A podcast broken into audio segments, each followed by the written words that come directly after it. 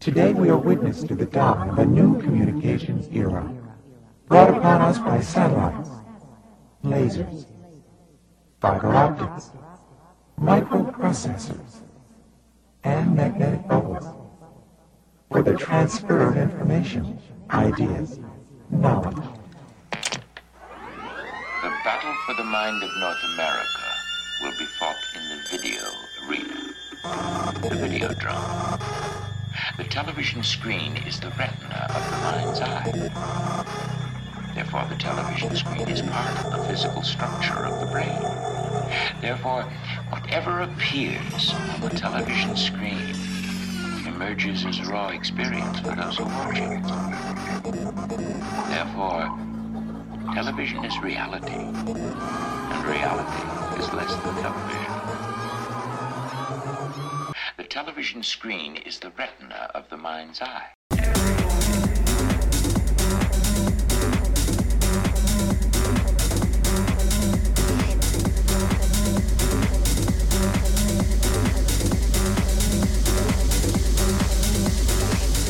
Uh, it, it's it's what comic conventions I thought comic conventions were, but Dragon Con is, is not the reality of most comic conventions. Dragon Con is where nerds go to fuck. So it is it is just a relentless weird party of like orcs hitting on Princess Leia and like just people like drunk everywhere. It and it's, like crazy. Shadowrun. It's basically Yeah. Shadowrun, but like yeah, basically. Uh, and it's also unique in that the conventions, the convention is happening at the base of the hotels where everyone is staying. So it's just like immediate debauchery. Oh yeah.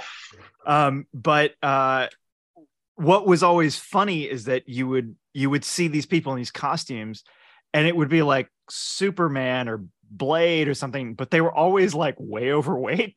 Yeah. yeah, so it's like yeah, the, mm. yeah. The, but my so Remy, my partner, who's also in the in the in the course, um, uh, she was worked at cons for like the last decade. So she mostly Emerald City, New York, and San Diego, and also WonderCon, which I think is in Anaheim, if I'm correct, right? something like that. Yeah. Um, but uh, yeah, that's, she she's described it that way. Though she has said that it's gotten slightly less debaucherous over time as as the film industry has kind of encroached into comics.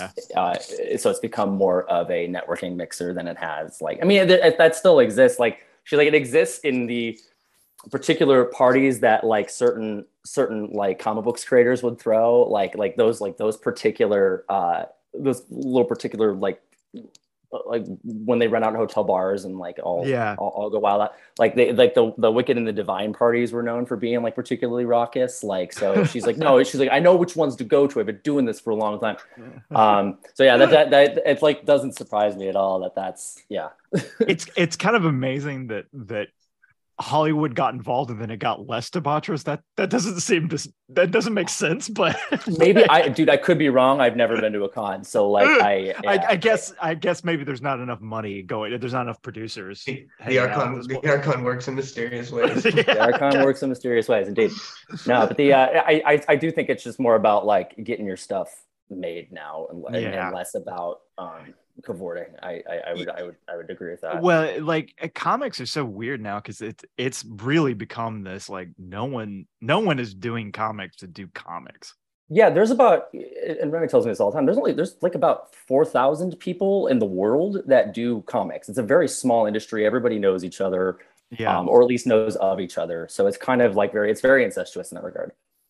yeah. I kind of I spun out of it. I I was in it for a little bit and it was interesting. I was I was meeting uh I was starting to meet cool people, but it- you're yeah actually you know it's funny. I there because listening to so many podcasts and listening to comedians talk about comedy, I'm like, oh, it's the same fucking thing with like Yeah. comic books and and illustration, honestly, because because it's to ha- to be making a living doing the doing any of that is it's rare. Like it's not a common thing at all. It's like Mhm.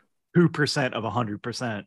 Yeah, the people people, that, that we the people that we know that that do make a good living off of it are working all the time. The time, like, yeah. constantly. And they're working for like big publications. They're doing like Doctor Who, Star Trek, that kind of Like, shit. So it's stuff. like yeah, it's not it's not, you don't make a you don't make a ton Yeah. of money doing your own No. ideas No. now. not, unfortunately. not you're not used to. It, it was it was crazy because that's not how it used to be. Like in the 90s, there was this big resurgence of independent creators, and like I don't know, you know, Kev, Kevin Eastman and Peter Laird.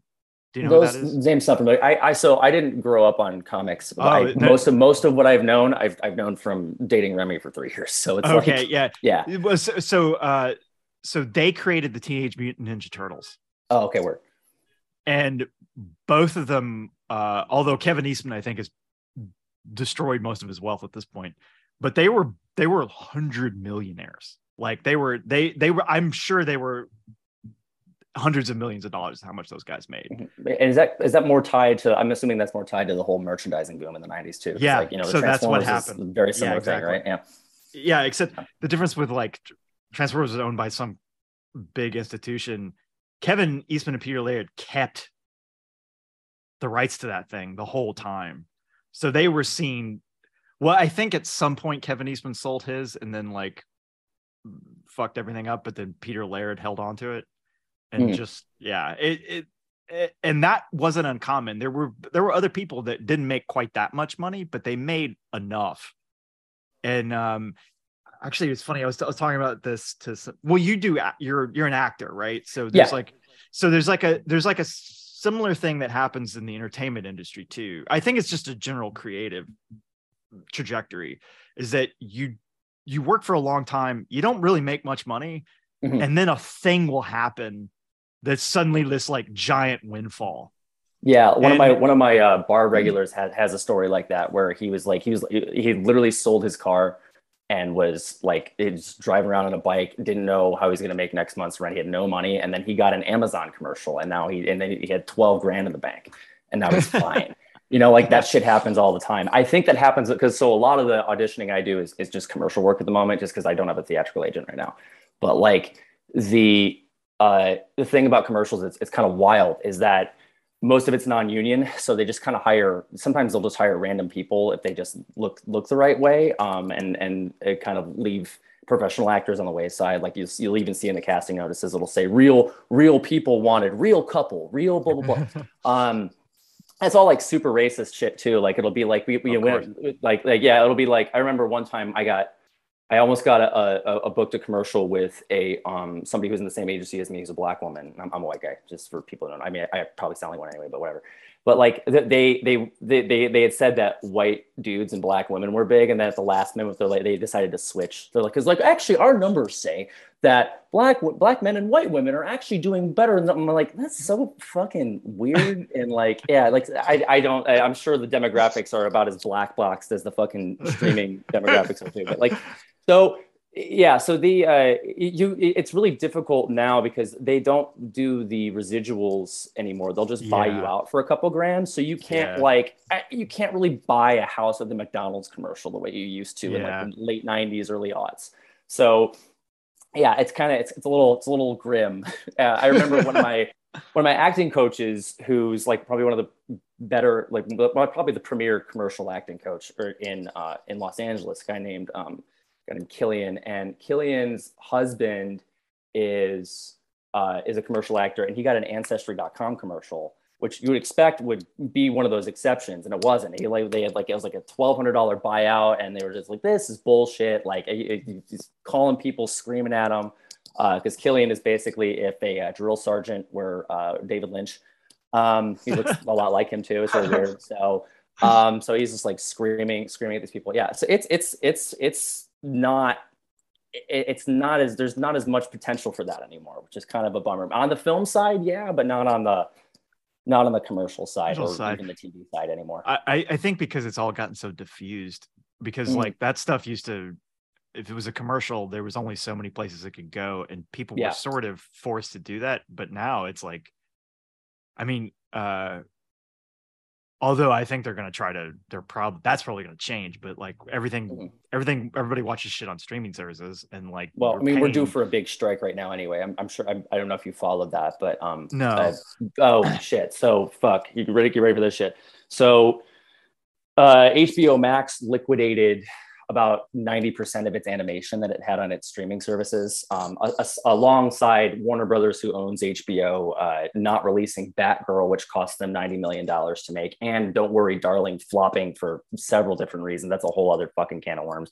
But so basically, there, there's going to there's going to be a writer strike anyway. We've, we've needed one for a while, but now the animation people are in on it. And I also think that the uh, the non-union uh, commercial acting shit is going to get wrapped up in that somehow. But um, it's yeah. So we're gonna we're gonna see like a like a multi-union strike here in the next little while. Yeah. I gotta look at the astrology and figure out when it's going to be, but it's uh, it's not going to be pretty, and it's also going to be coupled with a recession in the film industry, with Warner Brothers doing as poorly as it is right now.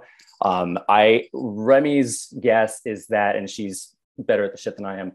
Her guess is that Warner Brothers is basically just going to turn into reality TV because the guy who's running their Mhm. programming right now is uh, the same guy who created 90 Day Fiance. So yeah. So it's just going to be, yeah. So instead of doing the Big Bang Theory, they're going to be doing fucking TLC reality TV programming is, is what I think is going to happen. So fun I mean- times. I, I, I, I'm, I'm not surprised. Like everything is. I mean, Netflix has basically been turning into that shit anyway. yeah, no, Like- exactly. Well, and they were kind of the canary in the coal mine for that because Yeah. reality TV is dirt fucking cheap to Cheap. produce. Um, yeah, like it's, you don't necessarily have to have union people for it. It's another, again, another, another slight against uh, SAG too. So it's like, I, I, I'm surprised I haven't gotten involved in it thus far because I mean it was just like it was its own little niche for a while. It was a popular niche Niche. when it was yeah. just on just on TV, but now that all the streamers are are doing it because they're running out of money. Well, Yeah. Netflix really. I mean, like Amazon and Apple aren't going to run out of money anytime soon, but like it's yeah, it's it's pretty fucking wild, dude. It's wild time of year. I don't mean to- I- I don't mean to be insensitive to like the entire industry, but no, please do. I, I'm frequently insensitive to the entire industry. Does this mean they're not gonna make the next season of the Berserk anime on HBO? God, I, I mean, I, I, I would, I would probably guess not. I mean, also another, I- just as a minor aside, uh, they, they noticed a lot of the uh, people, people noticed on uh, on social media pretty quickly that a lot of the animation that they cut were uh, queer and black and brown creators too. So that's also a factor.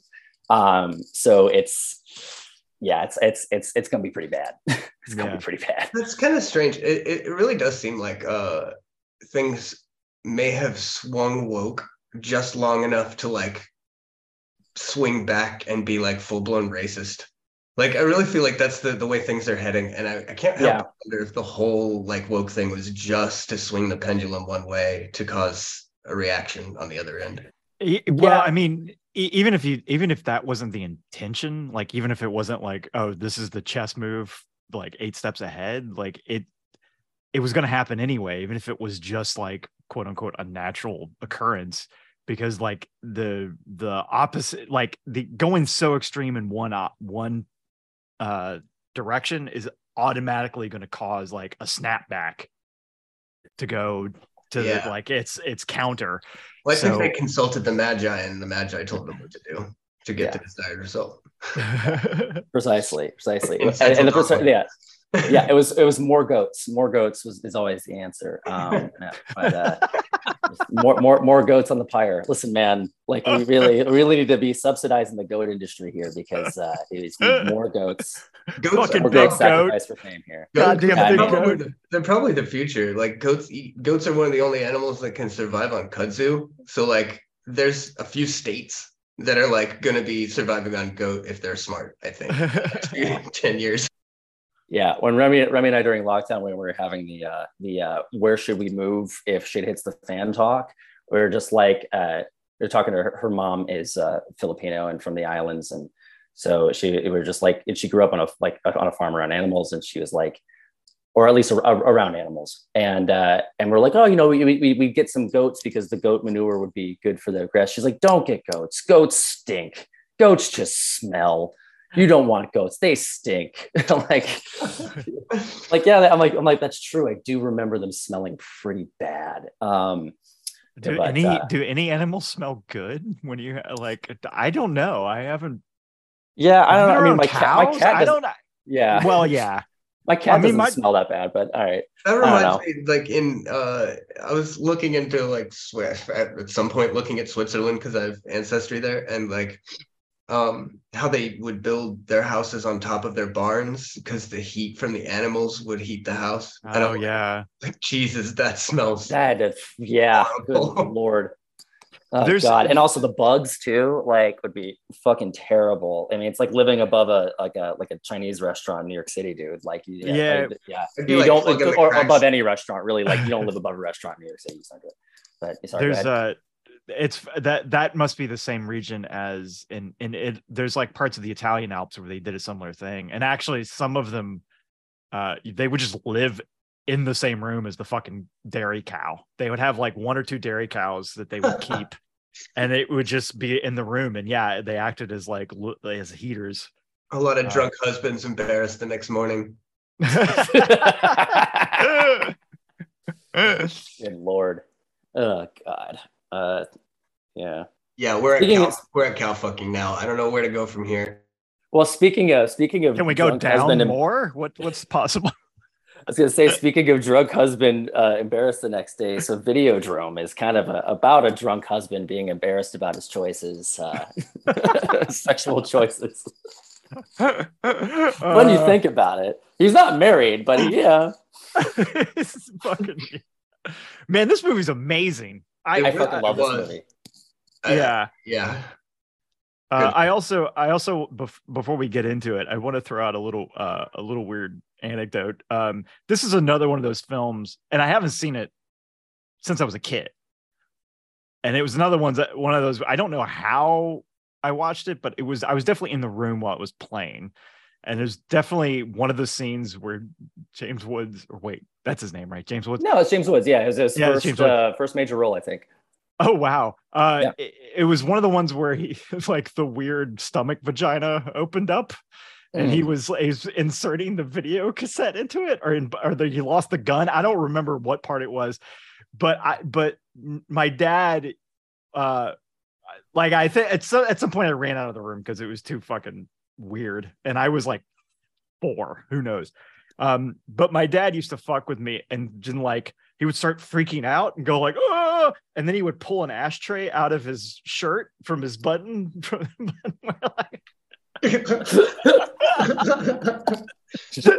That's fantastic. Jesus Christ. Oh God.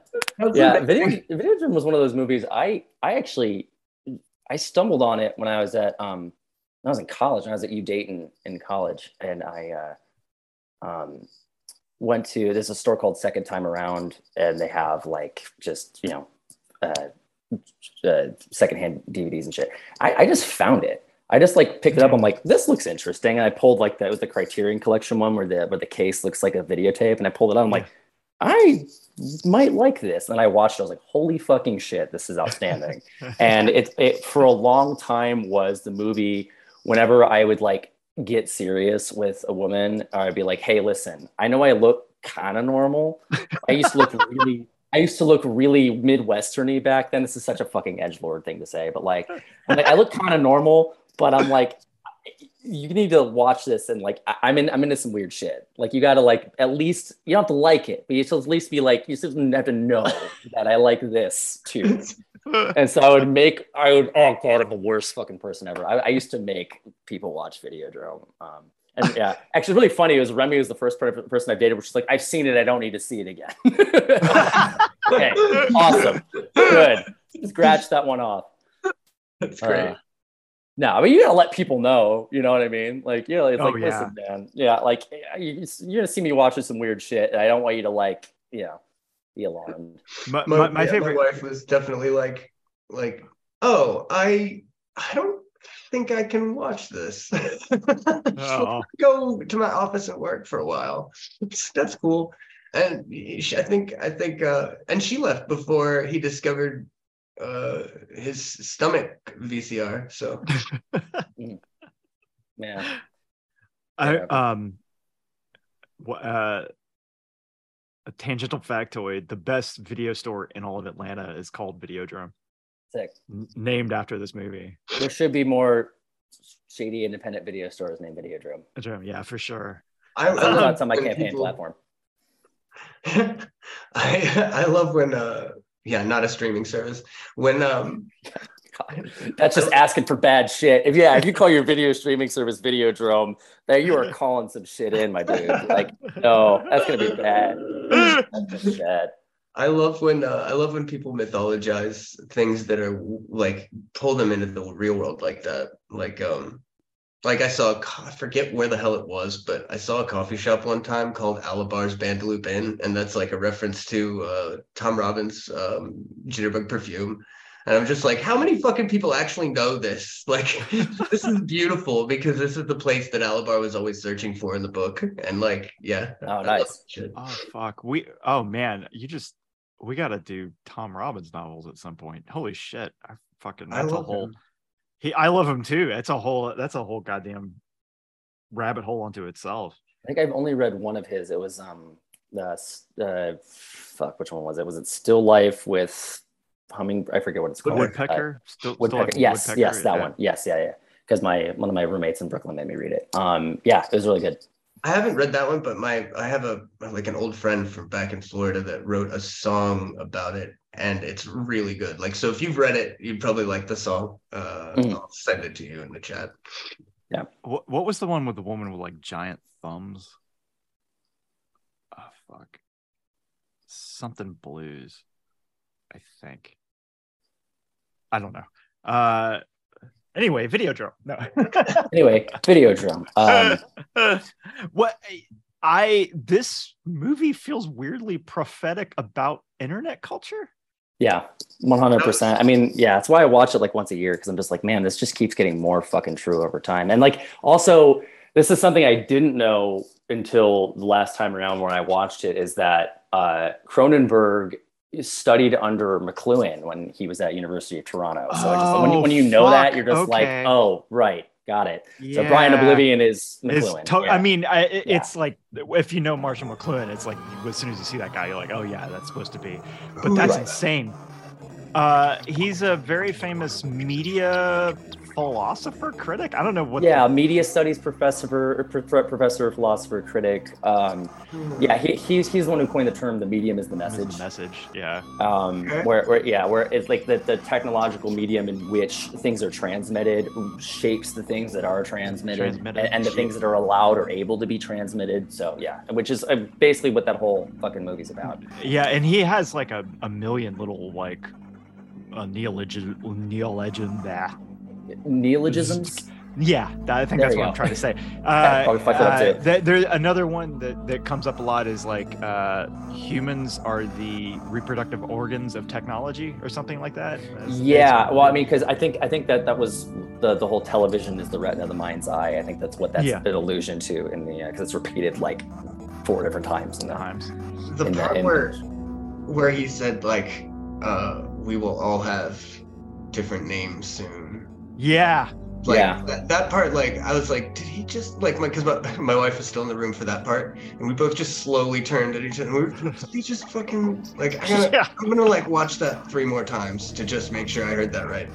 yeah yeah. It's Yeah. crazy. And then and then the the the fact that the whole um one of the inside the inciting incident for him is like finding this like weird signal of like dark fucked up violence being recorded which is also the dark side of the internet was about Yeah. that Mhm. and like the propagation of that really weird uh disturbing shit yeah yeah. It's like dark web red rooms in fucking 1982, four, 80, 82, 84 when it came out. 84 okay, or maybe it's 83 i don't know. yeah, it's early 80s, but yeah, like yeah, it's but it's kind of wild that that he called that. Um, I didn't I didn't even think about that. That's fucking crazy. Um, but uh, yeah, um, and then there's like a vr helmet kind of also uh I, yeah this movie is it is insane like Mm. i think it may be his best movie maybe i might be well that's tough Yeah, I well, because yeah, because Rev Rev told me before we even uh, when I suggested Videodrome, uh, he's like, "Oh, Kurt's gonna love this. He's a big Cronenberg fan." I, I do have to say, I haven't seen all of his movies. I've seen, I did rewatch haven't As. eXistenZ recently, which wasn't Oh, as yeah. good as I remember it. Um, but It then is I, sort of a remake of this in a weird way. Kind, kind of. of. It, it's There's similar I- themes. when I realized that their budget was only $15 million and I Wikipedia it, I'm like, that's why this is like this. Because like clearly there was a lot more ideas that he had that could not be realized. Like he like that was all all that money went to art department. I mean, fuck, like Yeah. the like the game pods, like all of the like gross fish innards. I'm like, I'm sure those had Yeah. like just piles and piles of fish. The crazy innards. tooth gun, which is Yeah, no, the tooth gun. That that's fuck it. Yeah, the, the tooth gun is so dope. Um, but um yeah i was gonna watch the brood but i which i hadn't seen and i just it seemed really depressing so i just didn't put it on but I, what i did put on instead was another one of my favorite movies which is altered states because it's kind of in the same vein um i forgot how fucking good that movie was um but I've never uh, seen it actually. oh Oh, dude Yeah, it's Altered another. States- It's it's another one where I where I vaguely remember components of it playing on a TV somewhere, but I don't think I've ever sat down and watched it. And That might be the only one I remember watching. Like, I'm, I'm like, if you said a few more other, like, if I looked up some more Cronenberg films, I'd probably be like, oh yeah, I've seen a couple more. But like at the moment, oh, Altered States isn't actually Cronenberg. It's a totally Ken Russell. direct- Ken Russell. Yeah. oh, it is. Yeah. Okay.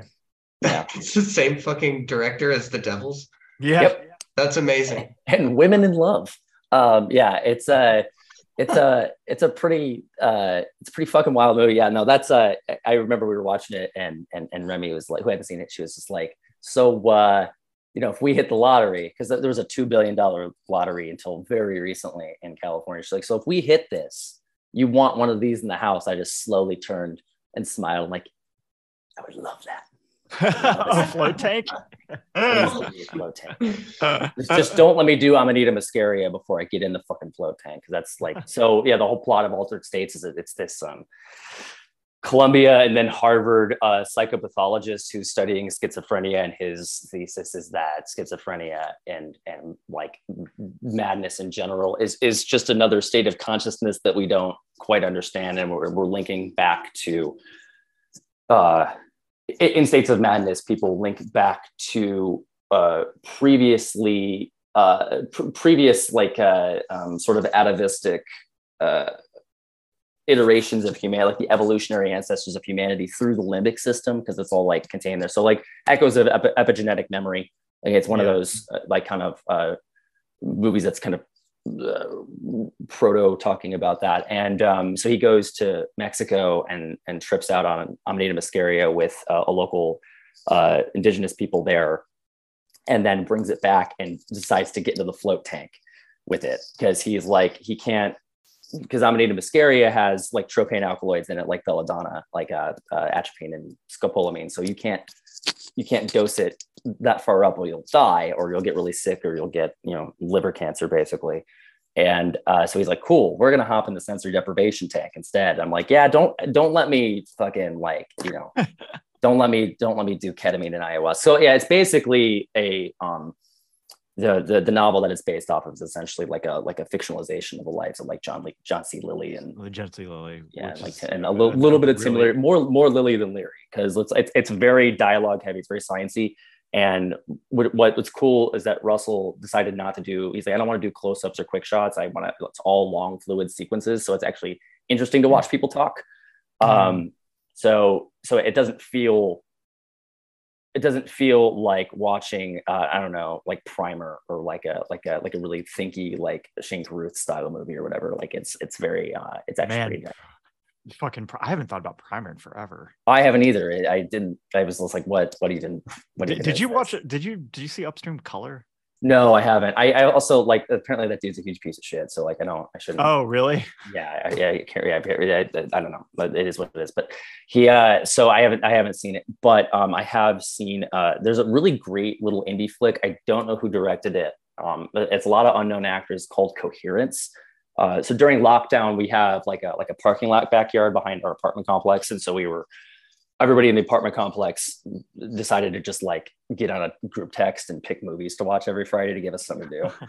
so like so we we put or, uh, put it on a projection screen, and I we did coherence, and I hadn't seen it. I had just read about it, and it's really fucking good. Um, it's uh, it's about a, a couple at a dinner party, and it becomes very clear. At like like a weird comet passes overhead, and it becomes very clear that the comet's doing something to like the kind of quantum quote unquote quantum Oh. fabric, and like the um so so there's kind of like different versions of the dinner party that are all trying to enter each other's lives because there were like certain points where they fucked up that they you know one of them's an alcoholic because he got a divorce but he's with the same wife so they wanted to like go back to be with the wife yeah so it's it's like it- it's cool because it's like science fiction but it's not super concept heavy but it's still very effective. I, I highly recommend highly recommend coherence. It's really cool there's such a there's such a th- well that's funny because there's uh annihilation also has that idea of like a, a meteorite or a comet crashes and then Mhm. just distorts all of reality so uh funny how that bubbled up and Yeah. uh, and culture there Mhm. um do you have a favorite cronenberg film is it videodrome or is it uh it that's really tough to say uh and he has such a he changed in his later years too Yeah. he's he's kind of gotten i don't know if grounded's the right word but it's it uh there's a point where he transitioned and he started doing much more um like eastern promises is really Mhm. good but it's completely unlike like his early movies Yeah, Viggo Mortensen got robbed on that Oscar, by the way. That was that should have been his. But yeah, um, yeah, yeah, I I, really I think my f- uh i would probably say my favorite of his all time is the fly yeah, I, I think that's I think there. that's that's like because that's that's his weirdness grounded enough, and that movie is like one of the best monster movies ever made, and it's so uh emotionally potent. Mhm. Like it's a it's a hard movie by the end of it because and yeah. It's a tough. Yeah, it's really tough watch, dude. Yeah, Yeah. I- yeah. Um, uh, whereas his earlier stuff and like Videodrome is one of them, and then Scanners is another like Mhm. and I think these were all made uh, with Canadian government money. yeah. I, I believe that's correct. Yeah, because the Yeah. Videodrome was like one of the first ones where he actually got studio money. I think he got like he like some I forget who did it, but he got studio money and it didn't do well at the box office, so he didn't really get studio money again for a while. It's I kind of can't see this being. a fucking- yeah. what world would this be like? You know, top five. Yeah. play through the summer. Like, Right, right. want- Summer blockbuster. Yeah, I, I, I do. I, I think that's great. Yeah. Um, and, you know, same reality. You know, same reality where there's you know like ketamine vapes and uh, for sale at your local gas station. Yeah, sounds about right. Um, uh, which are a thing apparently. Like, yeah, one of the things of working in the rave scene keeps me young, and I'm just like, people are trying to vape. Well, DMT vapes have been a thing for a minute, but like people are just trying to put everything in vapes. people are just trying to put everything in vapes now, man. Like, I don't even think you can inhale ketamine. I don't think that's a good idea. But I have, I've seen people that I've seen people try. I've seen like, "Are you really gonna ketamine vape?" I'm like, um, I don't know how your lungs are gonna do, man. Um, that's insane. what the yeah, fuck? people are, weird. people are weird, man. Yeah, they have right. Yeah, the rave scene here is kind of whacked out. But What you got in that vape, man? Glue. What you got that? What you got that vape, man? Uh, some paint thinner. Uh, It's just paint. Oh. it's just fucking green paint. it's green kids paint. I'm not even vaping it, dude. I just want to finger paint later. It's just a little container for my paint. uh, what are you what are you vaping? Glue huffing? I we just took a whole bunch of model glue and burnt it. That's- yeah. no, it's Oh, like God. it's it's like you know uh, flammable glue. So when they hit the like vape thing, it just explodes. yeah. Wasn't there a, wasn't there a, a, a like a, a I don't know if you watch on cinema uh, uh, Tim Heidecker and Gregg Turkington. There's a whole bit. There's a whole season arc where where Tim's character gets uh he gets addicted to like this vape this vape supplement and he finds out later on like he's like I don't even need to eat I just get all my nutrition through this and he like and it ends up being just filled with like speed and like synthetic cocaine and like and like bath salts. But he like he realizes it and then he goes back to it, which is even funnier. Um, Whatever's left on the table at the end of the night, just swept into a bag. yeah, and that, that whole arc ends with him having a festival uh, where he hands out these vapes and they all explode and it kills like 20 people. That's good. Uh, well, somebody else already wrote it. I mean, scrap that idea. I know, right? Oh God. Uh, well, that's one of the things I do like about Videodrome is that it takes a bunch of concept. I'm a big fan of narratives that take a bunch of concepts and they and they not shove them, but just kind of like firmly place them all together in a way that flows well instead of just being like I feel like a lot of movies these days, particularly stuff I see on Netflix, is it's all like one concept in like like, like they like take like they'll like take the snuff film part from Videodrome and they'll make an entire two hour movie out of it Mhm. instead of having that be a component of the movie. Yeah. And I, I yeah, I, I it just kind of reminds me the way that like China, China Mieville writes, where like one paragraph basically it's like an entire fucking sci-fi plot, novel Huh. plot in like one paragraph. I, I really think that that art is kind of kind of getting lost in the sauce. yeah. I've met that dude. Oh, really? Oh, okay. Yeah, he was. Uh, it's funny. I've never, I've actually never gotten around to reading his books, but he was uh, friends with a couple of people. Because I, uh, I went to this party. There was this woman who was a, a fantasy author, and he happened to be there. And uh, uh, I got the, I talked to him a little bit. I really do need to read his books. I know that they're very like dense and strange. Yeah, the um, if you like Cronenberg, you'll like Who like Yeah. his stuff? Yeah, yeah. Um, because I, remember um, my uncle used to give me a box of books every year for Christmas because he knew I, I I read very young, so he just would give me like a whole fucking big old box of like whatever. Like some of it was like political thriller, some of it was sci, most of it was sci-fi, but um, How much one of them was Koontz did you read? not a lot. Um, but uh, he at least had good, decent taste. Um, but uh, he uh, there was a lot of like um, Robert Ludlum in there. I do remember that. Uh, Okay. But uh, the uh, no, but there's like a lot of Ursula Le Guin and shit and stuff in there. So it's like uh, uh, one of them was Perdido Street Stations, China, one of China Mieville's novels. And I remember trying to pick it up at 13 and being like, what the fuck is this? I cannot read this. This is too many things at once. And I picked it back up at like 20 and I was like, this is fucking great. Why didn't I just sit through it? Yeah. So I would recommend Perdido Street Station. It's really good. Um, it- it's kind of difficult to describe, but yeah, you'll like it. Okay. Yeah. I, I know that there's a there's one that's like a there's like two cities running in parallel. The city and the city. Yeah. I actually haven't read that one, but I've heard it's really good. Yeah. Uh um apologize. Our neighbors have two dogs upstairs, and uh, Uh, it drives me anything. fucking nuts. If you can hear it, I'm sorry. uh, I will I will poke my dog and make him bark and then you can you won't feel as bad. I I um no that's really interesting the the whole like you know this this what would be a concept for an entire film today is like one one piece in this giant moving thing uh in in Videodrome because a lot fucking happens in this one movie Right. there's all these like really uh great uh he teases out all this like really wonder wonderful shit like that that there's this um weird uh almost church of of video of the new technology yeah, or the- whatever Yeah, yeah, the cathode ray mission. It's just like, yeah, what's like? I want to know more about that. That, like, yeah. what- that's like, yeah, it's really Yeah. interesting.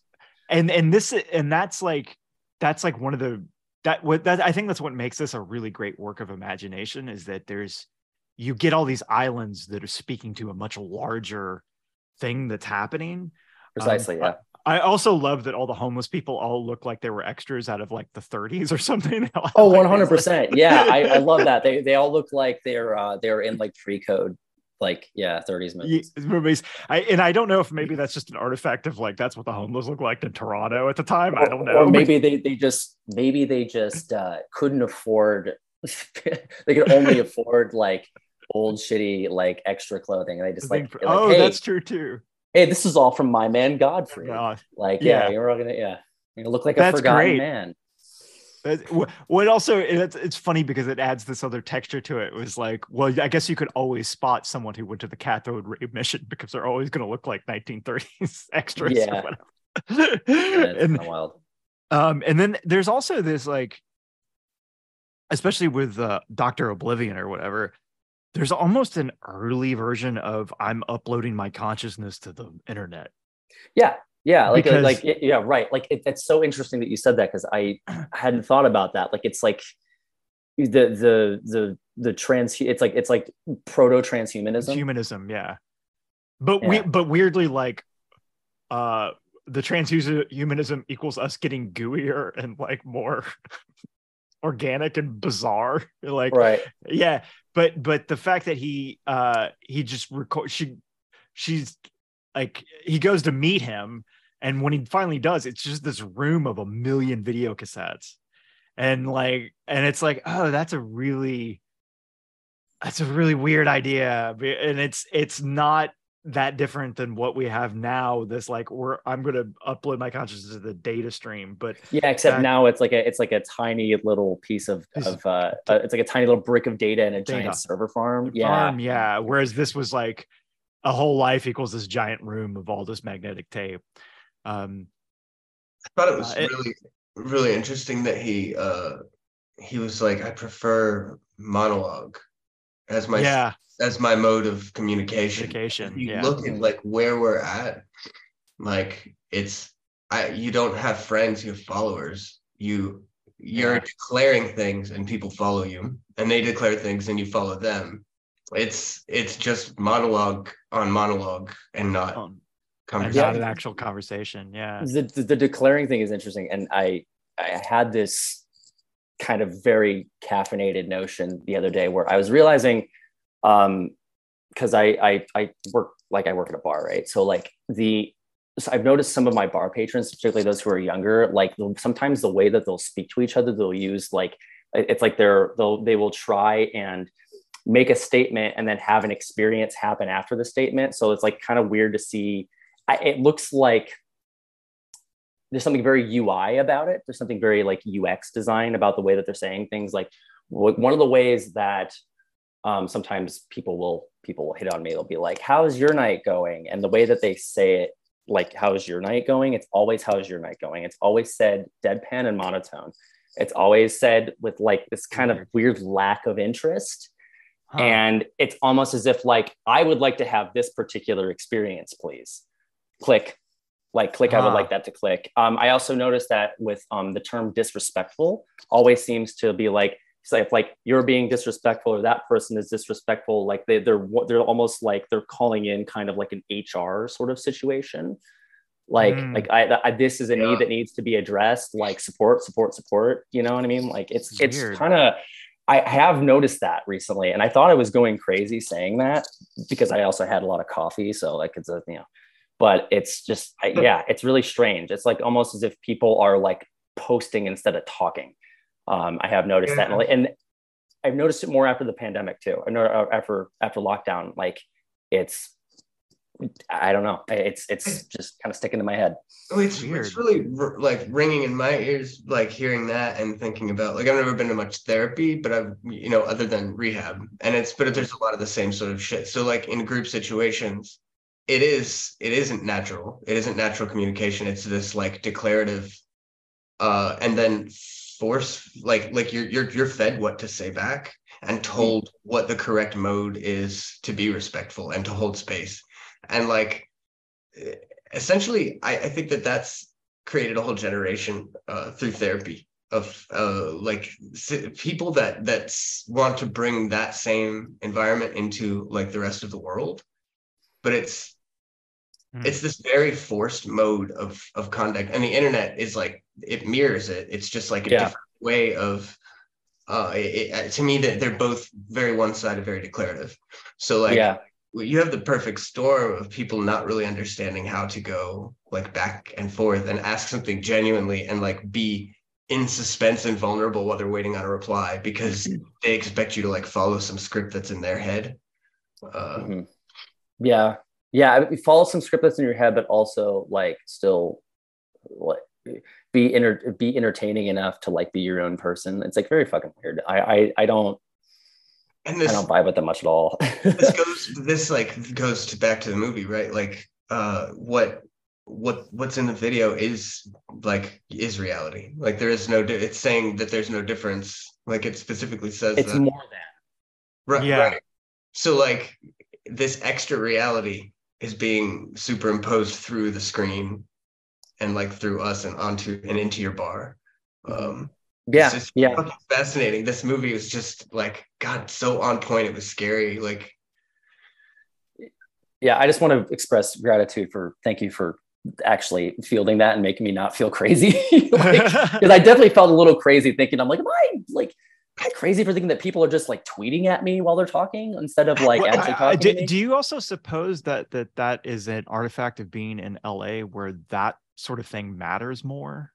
i don't know um Yeah. because i had i had thought of that um yeah I also like I I can't I'm not in out around the city and because they're they're LA and New York have like weird parallels. Like yeah i, lived like, in new york the for about two and a half years so yeah, so like, they're like the the main media like all of culture seems to pulse from one or the other um and ignores everything else.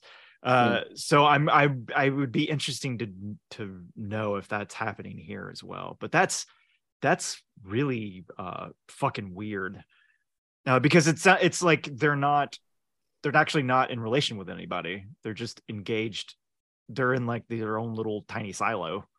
Yeah. Just like you know plugging into different things versus But, and like i'm sure i'm guilty of it myself in my own way but like i hope it's not i hope i don't look like look or sound like that you know Yeah. um but uh yeah because like i don't people always ask you know what, what's your ig what, what's your Instagram?" especially people who are trying to network acting stuff like it's just what's your ig like you're supposed to you're like supposed to have a like do, a do you ever just make them up randomly I should, but I don't. Um, I don't. Uh, but uh, I, I, I do give people fake names sometimes when I don't want to talk to them.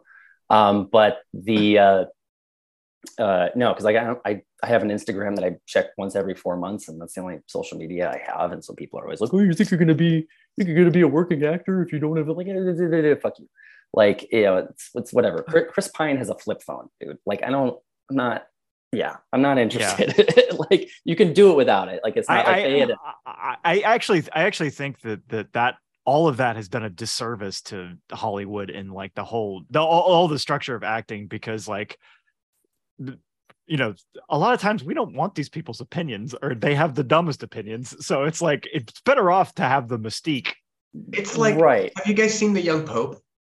Yes. Okay, that strategy, right, of leaving the mystery intact and just like, no, you don't get fucking t-shirts. There are no pictures of me unless Yeah. I, unless I'm working, like unless you're here seeing it, unless it's live on television, like the, those kinds of like right place, right time. You don't get me other than that. Like it's it's a self-proclaimed value that as long as you do it in the right way, others will buy it. Well, i think i think it's also keeping um so that's the that's the other problem right is that is that that that shit is supposed to be real but it's just another role that everybody's playing it's all fake right that that's still fake even though it's supposed to be like Well, it's Uh, weird. It's it's it's it's like it's like roll. It's it's rolls all the way down, kind of. Yeah. It, it, it's that's a good way to describe it. Yeah, like it's just like like faces on faces on faces on faces, and it's like you already do that in real life anyway. Why would you yeah do more of it? Um, it's Yeah, like I- you, I- you I you can't retreat from that you're just always going to be that always That's yeah, what I, lots yeah. of hallucinogens are for, I think, is just break down all those characters until you're like, oh, okay, there's a me in there under there somewhere. And then from there you can like employ them responsibly. or It just reminded me. Last time I did a heavy mushroom dose was like it was like five years ago at this point, and like yeah, like I fasted for a day beforehand, timed it to a new moon, like whole did it by myself, whole fucking nine years, right? And I was having a lot of spirit conversation, spirit possession, and one of the things that uh, one of the spirits was pointing out to me is that every time I would, I would try to talk to it, it would point out what where I got that phrase from and who I got it mm-hmm. from and in what situation I got that phrase from. Oh, and it God. freaked me the fuck out because I was just uh-huh. like, holy shit. Like 90% of the stuff that I say or do or gesticulate even is like, like you get that one from your dad, you get that one from your old roommate, you got that one from your your friend in high school, you got that one. It's like fucking yeah. Yeah. I, I definitely have had that particular kind of like you know beneath beneath the mask another Mask. mask. Yeah. Yeah, I, I, yeah, I, I think that you you have to have that experience. You had a really good teacher that night. I'll tell you that. Yeah, I did. 'Cause yeah, I did. That's some potent shit. You come out of that like, like almost invincible. Like you come out so strong, or at least once you adjust to what you fucking seen. Which for me, when I had a, my last big one was like, fucking three years ago now, I think. And um, and yeah, it took me like a whole year to like get my head back on straight after that shit. But then I was like way better off, you know. Yeah. Mm, yeah. I mean, I, I think there's honestly some of the really big ones. I, I don't know if you ever stop integrating them. They just keep going. Oh yeah, one hundred percent. Yeah. Yeah, I, I definitely, I definitely, I definitely think that. I mean, um, yeah, like if the same that same night I had this kind of I had this ancestor figure come up through me, and I knew he was a longshoreman, and he talked with a really thick New York accent. And I'm like, I don't, well, you know, because my my great grandparents came over here from Ireland and Central Europe like right around the same time, right? So I don't, I don't remember any of them hearing about any of them living in New York. Turns out had a fucking like great uncle that lived in Patterson. I had no idea about that. I didn't find out Huh. until like four months afterwards, and I'm like, holy fucking shit! Like, Oh, wow. So it's just yeah, yeah. It's ugh, man, it's like when when you when you get on a good one, you when like like Rev said, when you get a good teacher, like they- they'll they'll they'll bring some good things to you. Yeah. Yeah, man, that's that's so interesting. I I can't remember when that was, but I had a, a similar experience where it was like this every time I, and for me it was very night, nightmarish at the time because it was a long time ago. I wasn't magically operant, but I was like shamanish in my approach to ex- exploration and psychonautical, I think. Uh and Yeah, man, I Shamanish that. is the best word. yeah. It sounds like a Spangle song. I think it's the honest way to say it. I, I I envision it in a like a a, a labeled like salt saker sh- shamanish. And just Yeah. sorta- Yeah, like it's some kind of seasoning, it's not like a psychedelic seasoning. Yeah. you just pour it and then like parrot feathers come out. all right and, right, you guys, we gotta stop recording because you know we we gotta we gotta we gotta talk about making psilocybin seasonings to sell. Oh, is this panko? Uh, no, that's methamphetamine. crunch, crunch, crunch. Really, the, the battery acid flavor really makes the uh, the chicken piccata come alive. Yeah, no, it's We didn't, we- yeah, no MSG, but we're not making any other promises. I'm sorry, I way derailed what you were talking about. Sorry. I have no idea what we were talking about. you were saying uh, uh, uh, mu- mushroom mushroom trip. Uh, it was shamanish and psychonautical. And, Oh, oh, uh, I had I had one of those experiences where I was like, uh, but I felt attacked by it. Like when where every single thing that I thought to say was like, oh, this is a thing you got from so and so, or this situation, or you you just picked this up. And then I remember at the time I had the the line from Fight Club, like nothing of me is original. I am the combined like amalgamation of everyone I've ever known, or whatever. And Yeah. that would just like started repeating, and I'm just like, what the fuck is this shit? Like, oh. It wasn't until oh like yeah no I, th- I think i got through that okay but but god yeah when you're not like ready for something you're like oh i'm literally just a collage oh god oh yeah, no, I would have definitely reacted to that poorly if I hadn't sat with mushrooms before. One hundred percent. right What what happens if uh, like what happens when you're like, oh yeah, and I got the whole uh uh pointing everything out from you mushrooms. Now what, motherfucker? What are you gonna say about that? Yeah, no, because like yeah, because I could definitely see where where where you know, you go too hard with the with the deconstruction, like too much solve and not enough coagula, and then you're just like, well, now you you- you're just kind of floating around. You're just kind of like yeah, you're, you're- the you're the blob at the end of uh, Altered States. You're just like a fucking like proto consciousness. Like I can't remember the movie for you.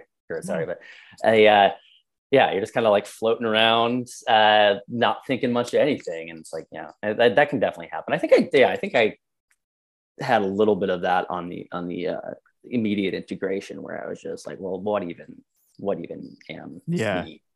But um, I think that's Wait- healthy too. yeah I- it all feels just so petty it's like this like oh i, I gotta put fucking food in my face hole again that's gonna just come out my butthole so that i can just make it through this like i just saw how everything was a, a fractal and never stops and lost all sense of self and still knew who I was. And this is just, I have to do this. yeah, time is fake. Now go take a shit.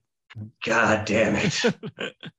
Yeah, yeah. Uh, the uh, it- it's, yeah, it's the, the whole reason I got into the occult and magic in general is I, I had a uh, I, I was I was always reading about it when I was a kid, but I never like had anything happen to me until I was like 16. I had a I had a particularly rigorous double session football practice, and I went and I passed out like basically with my shoes on, and I had an out of body experience. And like I, I came out, you know, sat up, and I looked back, and my body was there, and I was just like, oh fuck, I've read about this, and like the fact that my reaction wasn't wasn't oh my god i'm dying. It was oh i've read about this. Let me try and get my legs out so i can walk around probably says a lot. But there's yeah after yeah after having like one of those experiences yeah just walking around being like but there's like clearly a lot more going on over there than here. Like what do i like i'm gonna do fucking homework? Like i'm Yeah. gonna fucking do algebra now for what? So i can fucking count a cash box when i'm older? Like what the fuck? Like yeah it's it's it's kind of wild. That that the, like the, the dissociative element of of uh having high strenuous experience Were, were you were you actually able to uh, eject yourself from your body? no, no I, I've I, I've I've been able to do it spontaneously, but I haven't been able to do it like with any kind of rigor. Like I've tried a bunch of different systems for that, and it's just like I just haven't quite fucking linked on the same one. It's been like one of my primary like obsessions since I was. Have you done the hemisync shit? That was the hemisync shit was some of the first stuff I found. So this is this, Okay. this is funny. So yeah, so that was like some of the first stuff I found. You know, I like literally like fucking Googled out of body experience. You know, because I could I could by then. You know, by by my mid teens is like the uh, late aughts. So you could you know the infrastructure was in place for something like that. So the um yeah, and I remember like stealing them off the internet. I remember like BitTorrenting or lime, even lime wiring them off the internet and like fucking uh, and and just trying them out. And yeah, I got some good stuff from it, but it was just more of um the the, the procedural element kind of killed it for me. It was more of Hmm. like I had I had to realize that there was a particular state that I had to get in that's brought on by mental and physical exhaustion. That's a lot harder to like uh I guess proceduralize or no Yeah. proceduralize or ritualize like to, like Yeah. yeah yeah. So so it's um that's actually what I'm I'm working with Metatron right now on that. I'm like how do I do this? Like you know because you seem to know how to do that. So yeah. yeah so. And I actually just did I did I had my first I did a like a preliminary automatic writing session with him uh yesterday. And uh holy fuck. Um yeah it's uh yeah it's had that very s- s- like uh, coming up on acid feel that you get from talking to him um so I know it's I'm like oh no this is you um and uh hopefully he'll he'll uh, I'll be able to learn some stuff from him on that Ooh. That's really Um, interesting. You say coming up on acid field because it's like uh, with Metatron, it's like human that became this huge badass angel, and uh, Mhm. and like acid is like human created. Like it's not Oh yeah. derivative, so there's not like Oh, a shit. born spirit in it. So I just think it's interesting that there's this. If that feels like that, and he's he was human, like maybe there's some kind of connection there.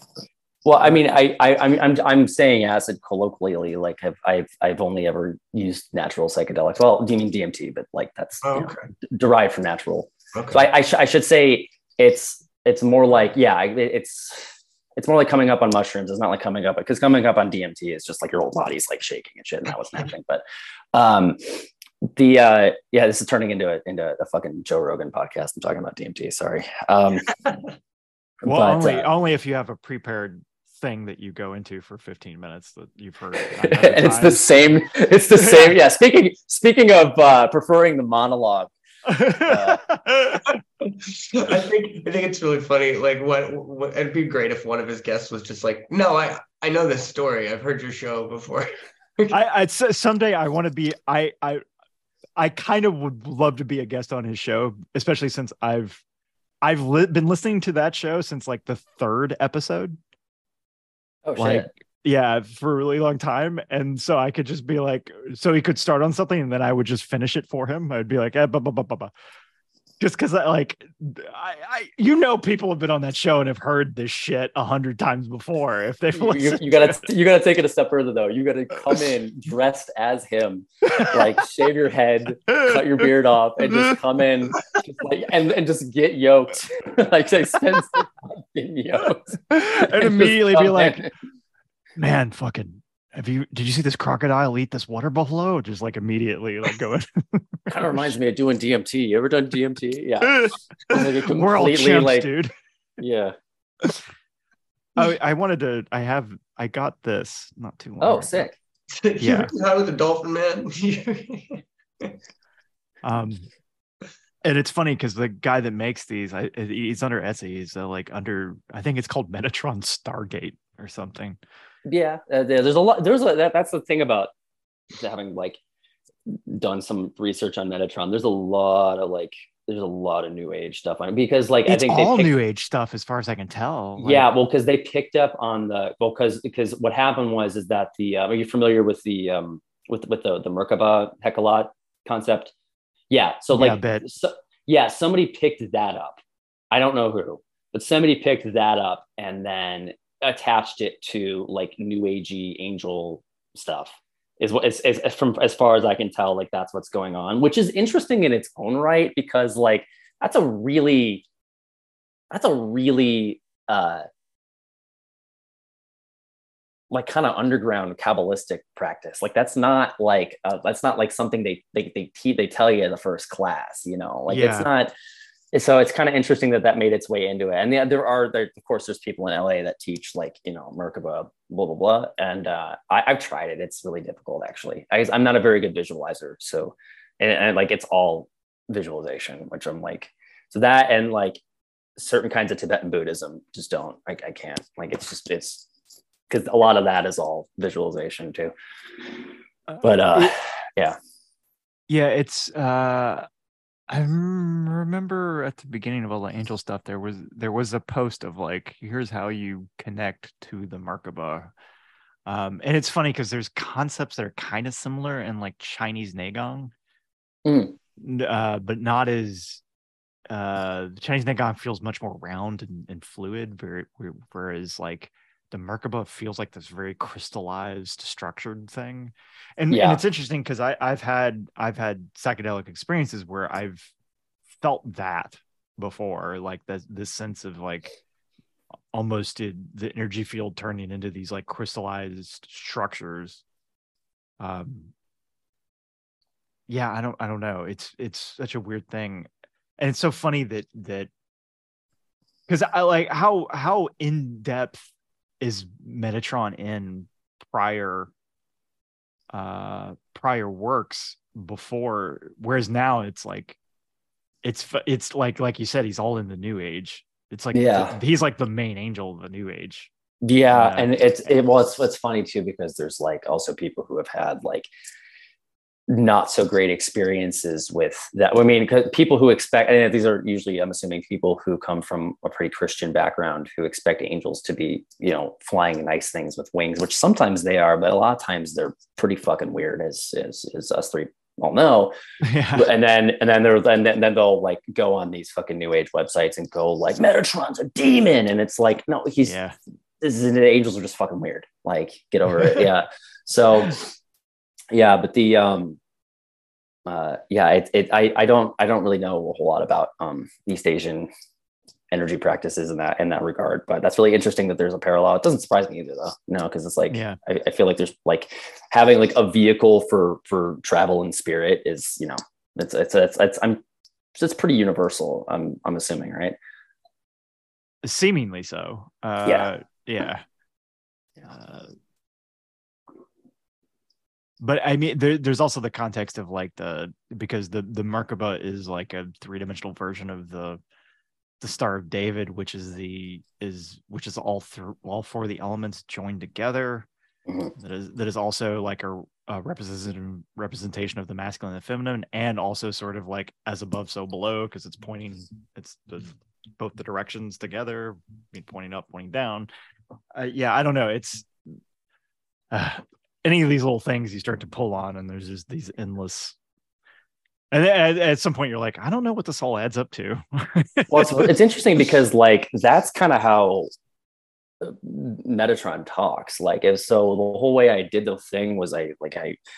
I, I have a Lucky Mojo candle that Remy bought me a long time ago, and I lit that shit. And then I called in the, the ancestors that have worked with angels and and Cyprian, and I could tell through the automatic writing which parts were the ancestors helping the conversation along and which ones Oh, were wow. him because like the way he speaks is very mythopoetic like it's seven or eight words like one word means seven or eight different things so like i had to like sit there and like slash this slash this slash this like it's all through like the notes it's Mm. wild yeah so it's like eh, so I, I, I, yeah i think that that's that might just be how concepts work yeah. is that's it's kind of kind of what I'm thinking of here. It might just be like how signifiers work and kind of going back to our whole conversation about behind the mask another mask like it's all i mean not to sound like a lacanian here but like it, it is kind of a bunch of different things on top of each other and Each rolls all the way down. Yeah or, so- or even to, even to go into the whole like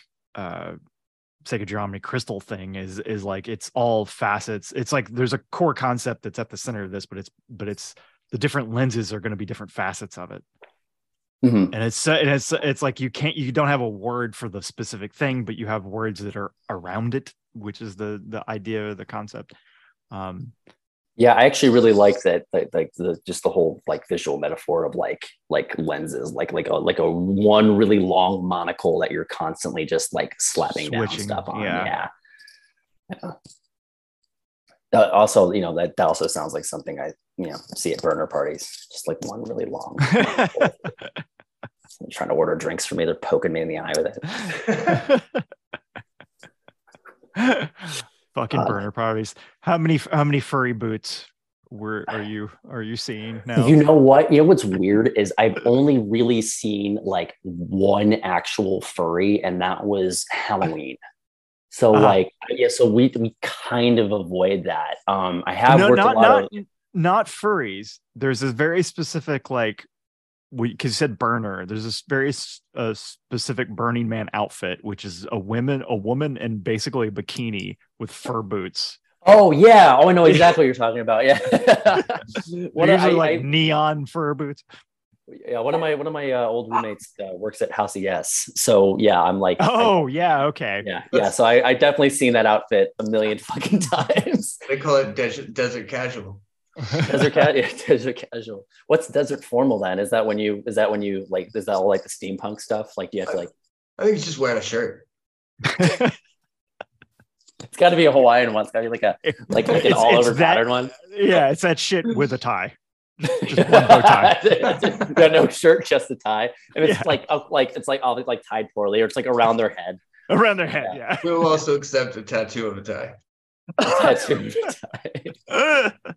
the concept of tie is the important part. yeah the concept of tie the concept of i'm snazzy now um but uh god yeah no i, I definitely uh I, i've worked a couple burner stuff here the la burners are a little bit more um dispersed throughout the area obviously because la is shaped how it is but yeah Oh, what? So you uh you were you knew House of Yes. Uh so you were you were in New York not that long ago. no um i probably i left 2016 Okay.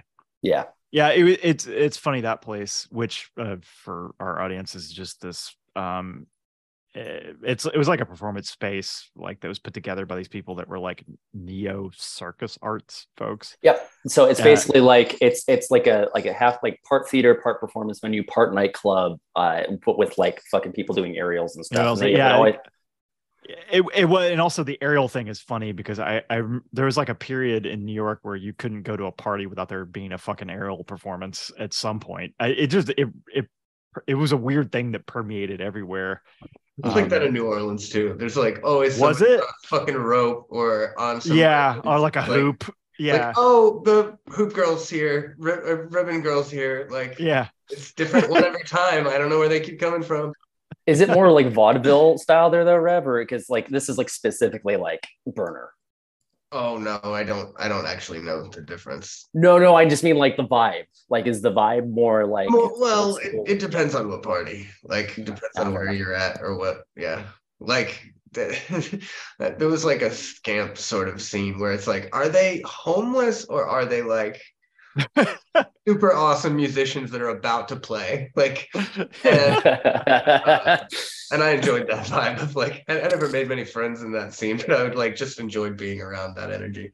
yeah, no, that that that is that is that is good energy. I like that. There's a lot of um, there's a lot of that in uh in like in like the LA punk scene and like the uh like a little bit in the LA rave scene too, but mostly yeah.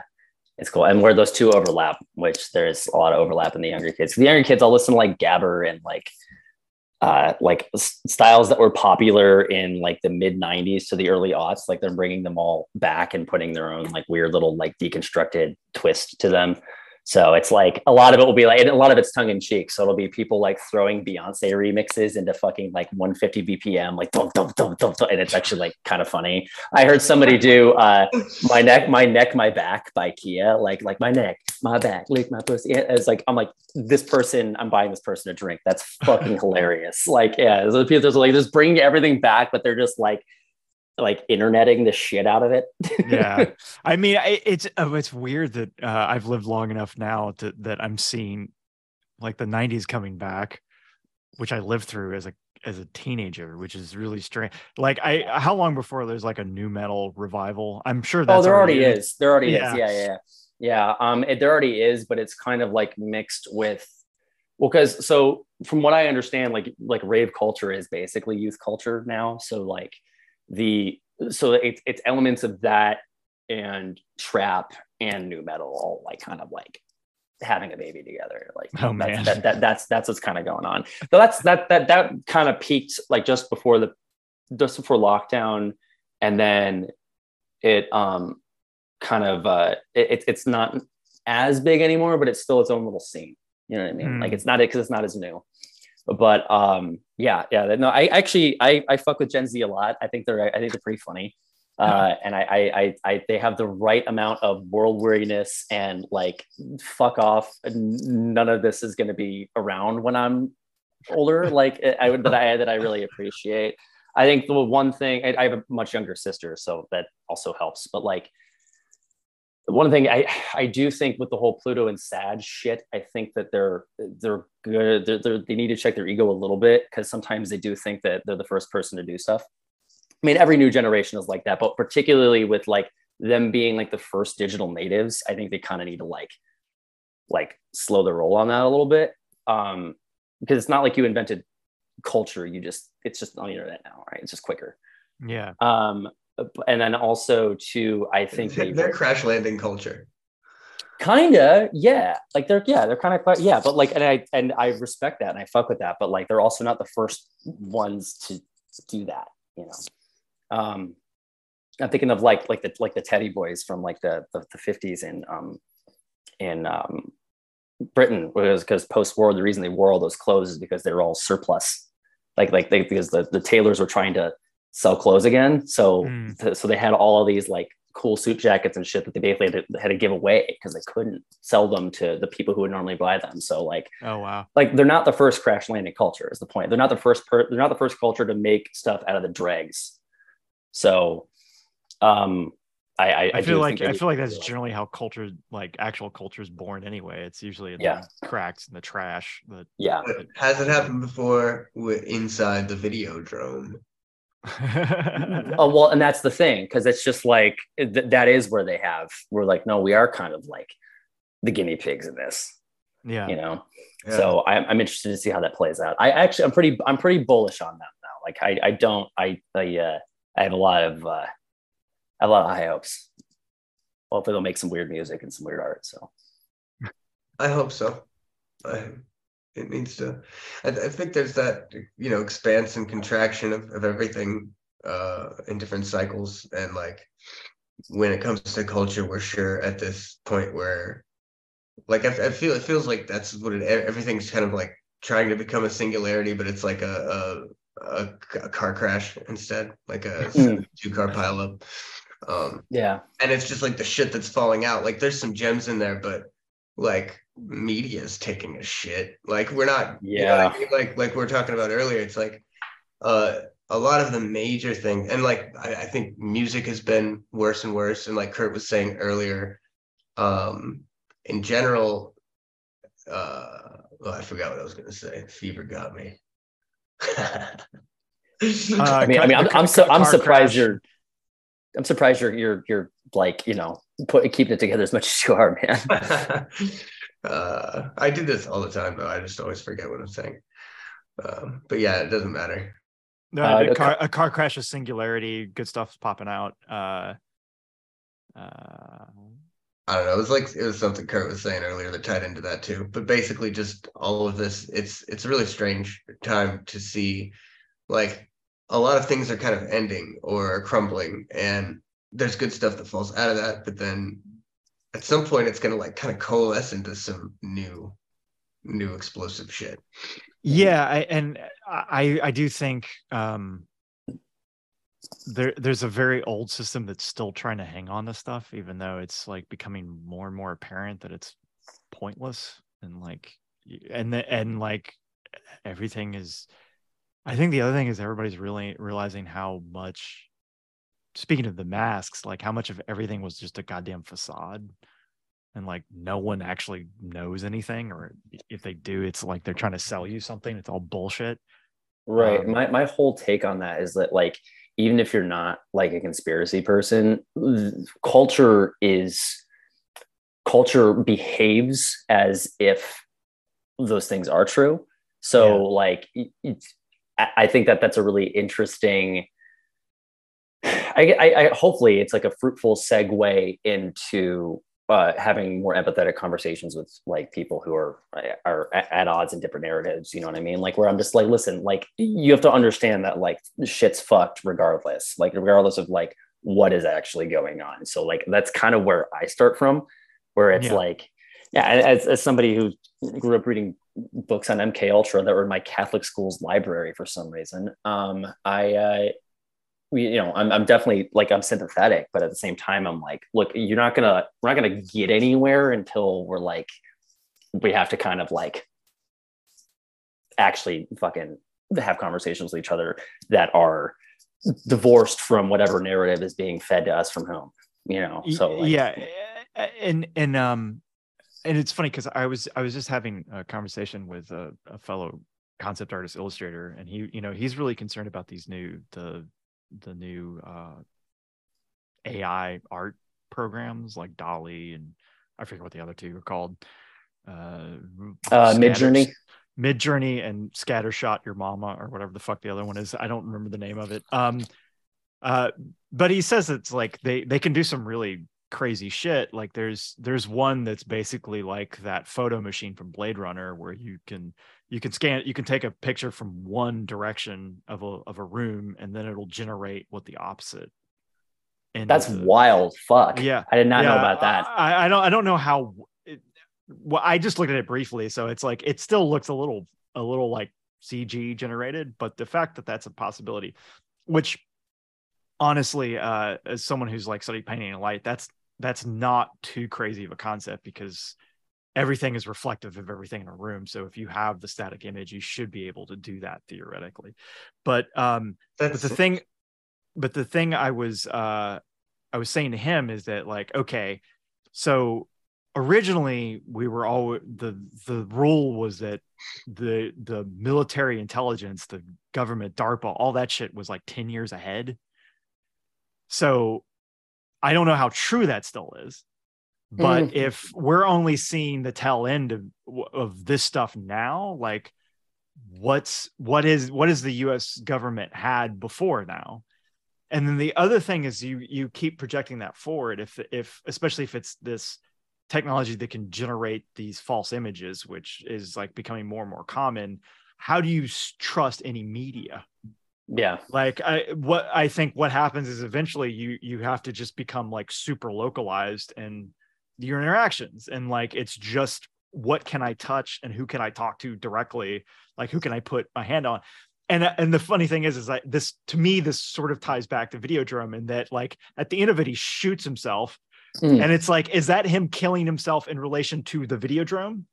Is the new flesh actually like going like discarding all the technology and going back to just tangible reality? The Well, it- reality of the flesh. It's is it because I, I I thought uh, I, had a, I was on a similar line of inquiry about that, and uh, what I what I found out is that there is actually a couple different endings. Um, the Ah. the original yeah the original that they were pitching the original ending was he was going to I, I, I'm forgetting the third one, but the the, the the one where he shoots himself where he just shoots himself was apparently James Woods' idea. Um, but um, but after that, then it was going to cut to Max, the lead character, uh, it like on Videodrome with um with uh, Debbie Harry and uh and uh Friday, I think. Was it Friday? It's either Debbie Harry or Bianca O'Blivion. And they were like going to be on Videodrome, and they'd they'd all have like weird sex organs. They were just basically just going to like like they, they, they the idea was going to be like they're they're on Videodrome fucking each other forever. Like, Uh, but They're, they're at a Yeah, Comic Con. yeah, they're a Comic Con. Yeah. Yeah, yeah, they're, yeah, they're, yeah, they're, they're a Comic Con. But the um Comic Con where they have you know uh, walls of electrified clay, you know, just those, you know, those very common electrified clay wall torture rooms. how how No, did but that the, guy um, know floor, that? Top from- floor. Uh, but then no, but then Cronenberg, being Cronenberg, who he's like a fucking heavy lifelong atheist. He's like, I don't want this to seem too much like an afterlife. Mhm. So he was like, I'm just gonna have him shoot himself because it, it makes more sense in the film. And I'm like, sure, but like it, it may I, I personally think that it would actually drive McLuhan's point that he's making in the movie home farther had he done that ending instead. yeah. Yeah. But um, yeah, because it kind of goes right where you're talking about. Like, is he? It, it, it's answering the question: Is he killing himself and going back to tangible, tangible reality, or is he just killing himself? Right. So Yeah. I, I I think the idea is that just that he's that He's that, that well, which also now that I'm thinking about it, kind of makes McLuhan's point in the opposite direction, where it's just like none of the none of the video stuff is real, so you're just shooting yourself at this point. Like, Mm. But it was with the special gun, so who knows? Yeah, so he And yeah, like, just like a when it lump of hit when it hit other people, when it hit the other guy, it like mutated him and turned him into that A new kind of pulsating- thing. So I thought Yeah. maybe he shoots himself in the head and then he just transform. Like in my head, I was Yeah. just waiting for this to see him transform. I'm like, oh, it's the end. Okay. um I've read the the liner notes in the Criterion booklet, and apparently that's supposed to be a cancer gun because video Videodrome is a tumor. Oh. So it just yeah, it just like it just shoots tumors into people. Yeah, but um yeah, That's one of the funniest things I've ever heard. Tumor gun. I love it. tumor gun. Um, Yeah. something I wanted to go back to. Uh, so uh, I I had like a, a friend of my family's went in like the '80s, early '80s, or something like that. Um, tell my grandparents about because he worked at Wright Pat uh, Air Force Base, and he told my grandparents about this camera that they had that would show you what happened in a room before. Like you could take a picture and actually i think it was more like the 70s that, that he told them about this. But like that you could take a picture walk into a room take a picture and see like who was in there a few hours ago or yesterday or whatever. Um the fuck. take several pictures and like put together like the events in the past. Um and i'm thinking like if we're entering an age where nothing we see as people on like the, the plebs the peons like nothing we see can be trusted. Nothing we see on the news can be trusted anymore or like that no visual representations of reality can be trusted entirely. But what if that doesn't matter because maybe maybe that's the point like we Mhm. can no longer trust anything we see but somewhat uh, other people might have ways of telling what really happened right like there might be like this other entirely different way of cataloging or um It's like all it's all word of mouth. than the surveillance we're used to like what if Yeah. uh, you know what if there are people that can just like zoom in with a satellite and see like what you did a few days ago if they need to because they're so like yeah, I just like this interesting like shape of it is almost like priest class shit again. Like you're trapped Yeah. in reality where you don't know what the fuck is real, uh, and then they're up there like we can see what you had for breakfast like last year on May 31st or something. Like Yeah, and I wonder like how I wonder I wonder how much of a of a handle they actually have on it too, because people are people. So it's like, what if that other what if the the the sort of uh, uh, retro causative still camera that you're talking about, what if that could be manipulated? You know what I mean? Then like, you know, uh, who the who who even knows what the fuck's going on? So um yeah, God, that's a fucking wild story, dude. yeah, I, I, again, like I don't know if it's true, but uh, we definitely all my family lives in Ohio. It doesn't seem like uh, that far fetched. This guy would have been telling the truth about. Like he definitely worked at Wright Pat. So I'm Uh, really Ohio's a curious weird how the- place too. yeah, I'm really curious what the how the fuck that would even work. Like what the what? That's crazy. Or, or is it Mm. just like it's just us? It's just taking a picture because you're thinking, what happened in this three days ago, and then that's what it actually is taking. there was because it's like tech they got from the nine for sure. yeah, what- right. th- there was there was this guy that I forget who he I forget his name.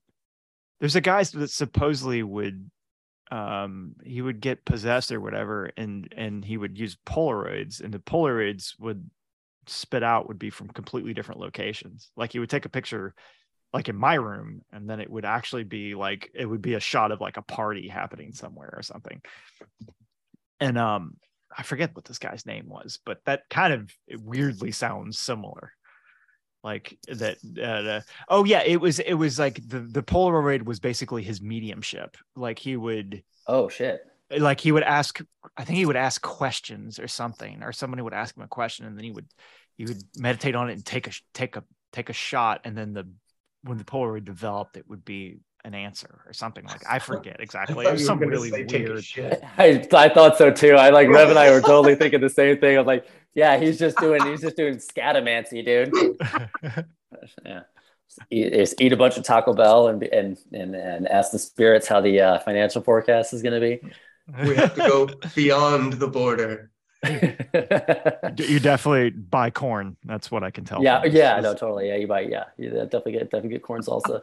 No, but um, it's interesting when you're talking about the uh, the AI art stuff because I know that there's definitely been people experimenting with um, calling spirits in to help with the creation of AI art through the tool and like using it as a tool as a conduit. And, and that's actually I've seen a lot of um, there's a guy called uh, Oracle Delphi, uh, but it's Delph AI, and I that does like spirit led like AI generation that brings up some really really really cool interesting images that are like Mm.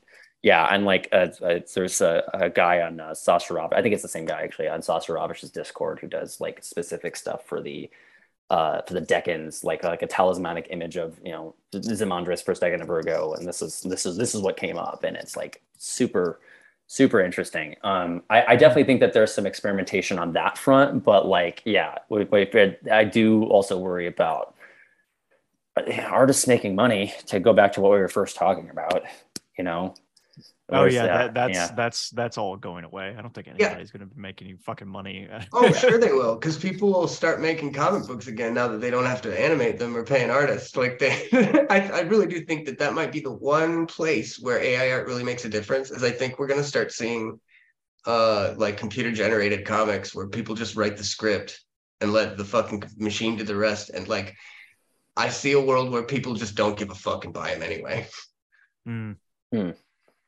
And that, that makes me sad. But that's my prediction.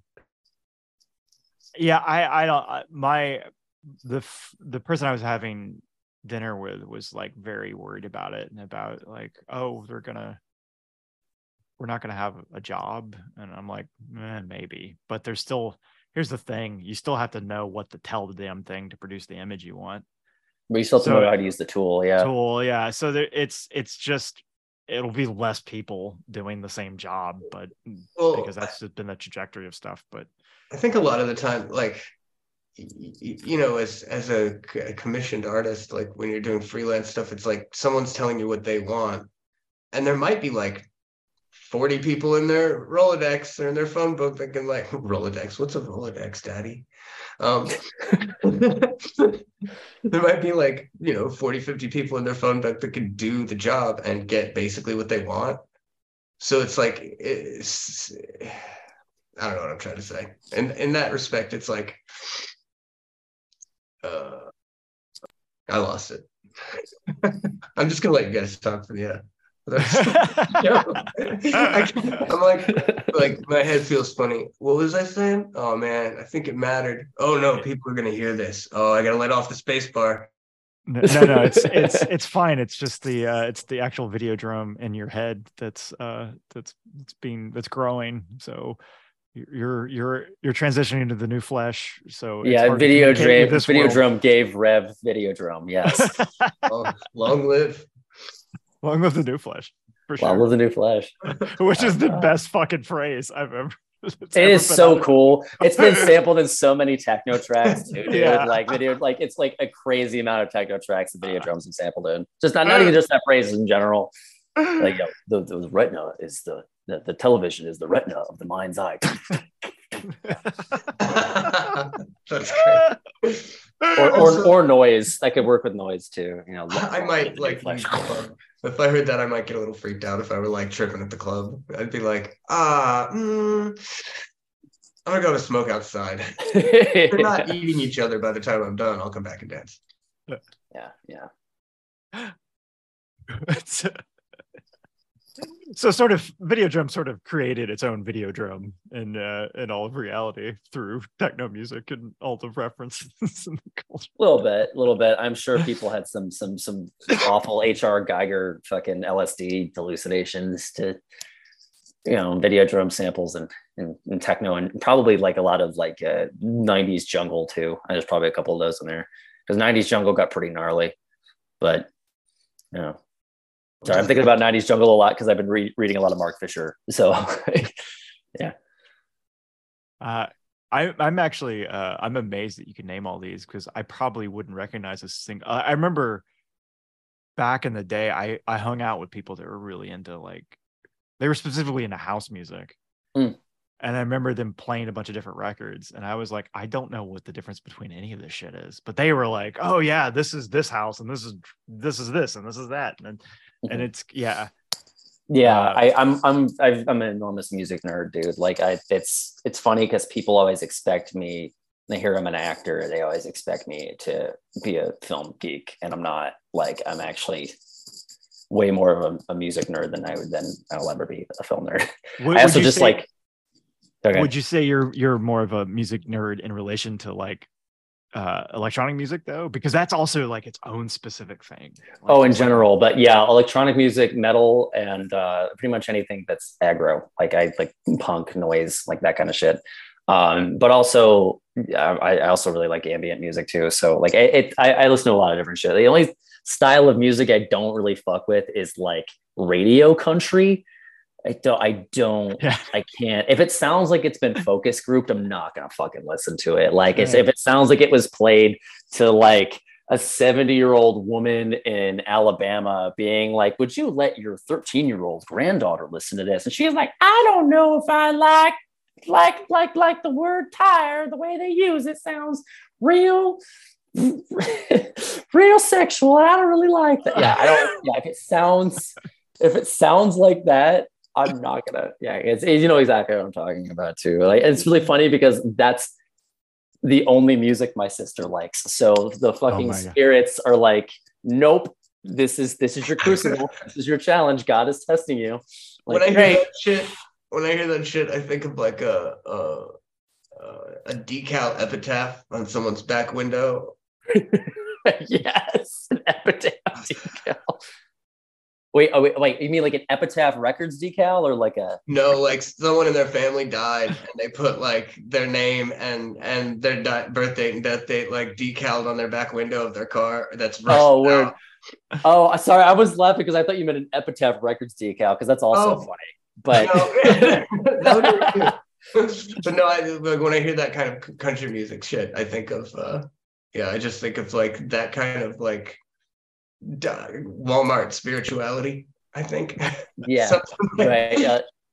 Yeah, it's just like we're we're having a time that is ordained by American God to be nice and not too gross or or outside of our uh, white people uncomfortability. That's what. Not too complicated now. Not too complicated. Now I want to too- hear a good story, but I want to understand the story. Sounded like fucking Wilford Brimley. Really only want those European seasonings. None of that fancy shit. I just want I just want salt. Just put salt on it. I, I want I want uh, I want these people locked in a room with video Videodrome playing that they can't escape from. I really want to know what happens when that mind meets this movie. You want to clockwork orange them with video Videodrome. Yeah, yeah. It's just it's. Just just slice in the end of Akira. Like just, just with just with no context. yeah, it's just he goes to shoot himself in the head, and then it's just like, God, that's all projected on one wall, and the rest are is electrified clay. That's the rest. So, yeah. Speaking of Yeah, the- projecting, that fucking TV looked so goddamn good. The way that he, her mouth on the projection as it's kind Oh yeah, I'm, no, like, it's incredible. it. I was so impressed. I was like, he he he took that. I mean, the first, I think the first time that was like the rubber thing was ever done was in the original House on House on Haunted Hill, was it? And they like have the walls breathe, and but it's black and white. It's like the Yeah. old, um, really fucking cool. Um, but like he took it to the next level, and it was I just love the way that that that projection on it. It just looks Yeah. so fucking good. I can't get over it. Uh, Yeah, yeah, the, the whole the the whole like the TV turning into an actual like animal or whatever. It was just yeah, like we're And- and the- yeah, and then the the breathing videotapes, like all of it was so amazing. Um and really tapes were so good. yeah. That was the moment the first one moved, and that was the moment where I was like, "Oh, buckle up!" yeah, yeah. That that, that that that that definitely is the moment of the movie. We're like, this is a movie now. Like, like you guys, like we were saying earlier, uh, it it it had a tendency to like be totally cool with like everything you heard so far is just like texture and lived in um vibes, and then it's like, and now we one up, and he's like, Yeah. "Accept that I am this, and I am against the thing," and you're just like, "Whoa, I okay, I didn't see this coming, but this is fucking great. Like, let's go." Yeah, yeah. Um, it, it's definitely a slow burn. Like for people listening who haven't seen it, like give it time. Like definitely, definitely give it a second. Like it's, yeah. Uh, I mean, even even we didn't even like say anything about the plot. Uh, Videodrome is about. we don't do that here. All right. I mean, you're allowed if you want. I mean you can. If- You if- can. if- I was like, just if a you have joke. something to say about it, it's just don't do it obligatorily. Sorry to shut you down. That was a joke. That's all right. I I, I should have known that. I, th- I feel like you guys have said that before, and I feel like well, we use it's funny because we started out doing that. Like we really would go blow by, and then at a certain point, we're like, well, who gives a shit? It's just Oh no, I wasn't gonna blow by blow it. I was just gonna be like, it's about a sleazy TV cable TV programmer in the '80s in Toronto who's always looking for like the, the, most uh, extreme shit. most extreme shit you, po- you can possibly find, and he basically finds it. This Yeah. is, is the book's about. Yeah, Which uh, uh, watching this, 4chan. Yeah, it's 4chan. Yeah, it's it's yeah, it's uh, the what's what's the board B or whatever it is, or like B or R, whatever their random board is. Yeah. Oh god. Except in the 80s, and they need to like pick it up with a, a, a fucking pirate signal, which it was such a fun aspect to it. Like, the, the satellite so- dish. That, Yeah. like yeah, Yeah. there's something just so magical to me about being transported to a time where technology and media like had value like that. Um, even if it's twisted shit, like regardless of the content, I'm speaking just of like it wasn't just everything is at your disposal all the time. I mean, it, it- it's the same like with the radio. You you know, it used to be like you you could hear a song maybe on a college station or something, or like a local one that like was really obscure that you love and no one else really cares about. It's not some top 40 thing, and just be like, holy shit, this is amazing. And I feel like once everything became uh, available to you for choice, like that disrupts the, the possibilities of synchronistic events in a lot in a big way. I, I think that's that even furthers our like there's it prevents the communication. We're declaring like I'm I'm gonna choose to listen to this now. I am like rather than like spinning the wheel and like having yeah Yeah. yeah sense. i no no totally like i i remember uh when I was uh, like a, like a metalhead in high school, and I would like go on to like random blogspot blogs and find like weird radio shows that like th- that Oh, yeah. clearly only like five people listen to, and I would just like find tracks from that and look them up on LimeWire, and a lot of time LimeWire wouldn't have it. So it's Yeah. like I so I could only listen to that track if I listened to this particular radio show. So or like this, like yeah. the, with a recorded archive of that. Yeah, no, I totally remember that. And I some of my favorite fucking songs have come from that. Um, yeah, I do miss that a lot. and and it's what and then metal i mean metal and the like they're both electronic music and metal like they both have this sort of thing where there's just this endlessly fractal tributary of music and subgenre and subgenre and subgenre and sometimes the subgenre is just one band that existed for 20 minutes Yep. in like cincinnati or some shit that Yep. yeah and like uh and, and it's it is interesting to think that like there's also an assumption that we have all of the media exists on the internet but that can't be true Yeah. Like what you're saying like some of this has definitely gotten lost and i and it, i feel like i feel like it's the internet in general has gone through this thing where it was this like huge wide like ever expensive thing and now it's collapsing into this narrower narrower narrower controlled thing Mhm. um and so i think it's harder it's becoming harder again to find that really weird offbeat unique shit um where i don't know that that's just because of of how they're uh fucking with the algorithms for things and trying to trying to make it return back to like what um it's like uh, the internet was like the escape from the like oh we have three networks and like so many cable channels and like that's all you're ever going to get.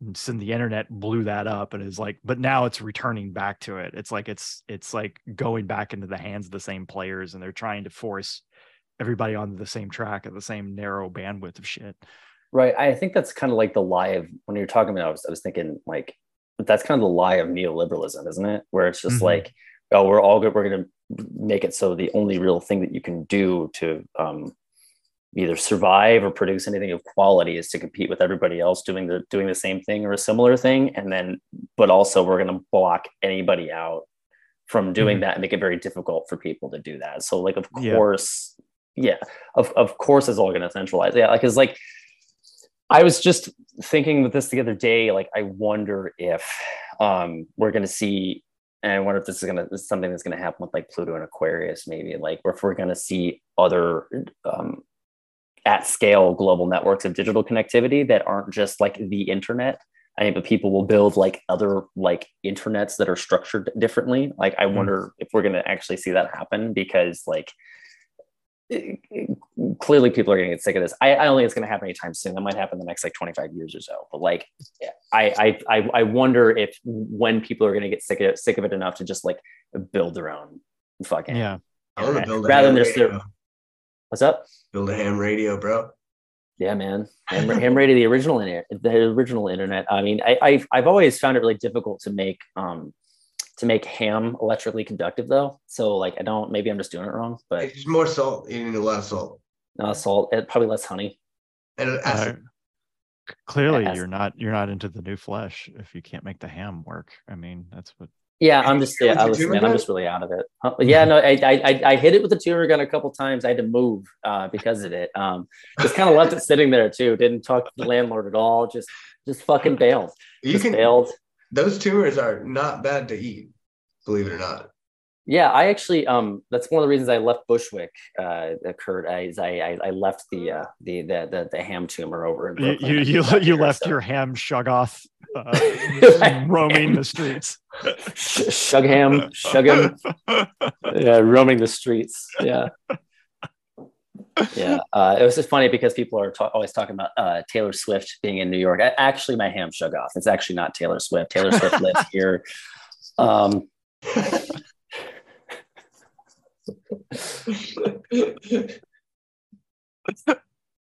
Uh, ham shoggoth is definitely uh, uh, uh, that I might love have to this- be if i ever got a twitter that would have to be my twitter handle ham shug off honey baked ham sugar. Yeah, honey, honey baked sugar. Oh god. I mean, I don't like having to be verified with my retina, but I really like this screen name, so it's worth the 20 bucks. it's worth, it's fine. It's it's worth the doxing. It's still it's cool. Uh, but uh, God, yeah, that's a fucking shit show, isn't it? Jesus.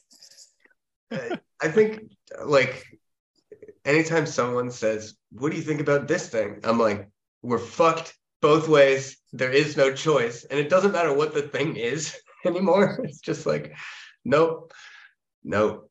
What was the thing that Gordon said a while back where he's like 70 like if you know that the government lies to you like at least like 70 75% of the time like you could just assume that they're lying to you and mm, most of the time you're going to be right and then sometimes you'll be pleasantly surprised I go you one Yeah. further and say there are enough examples that that suggest that like they actively they, they don't care if you die and may even actively want to kill you. right yeah yeah exactly exactly Like uh in Danish class, I don't remember how to, how I said it now, but in in, in Danish language class, uh the there were these uh um Hungarians and they're like uh or not Hungarians, uh Polish people and some Ukrainian people and that I'm in class with and they're like one of the questions we have to ask each other was like, what is your address to show that we know how to say like numbers and streets and organize it right in the sentence. And like I, I just took out my phone and figured out how to say like, I'm sorry, I do not give that information to strangers. Nice. and like uh, uh, anyone that got it and like understood what I said, because it's you know we're all at the same level. We don't know shit yet, really. But um, I was like, "Yeah, yeah, Americana."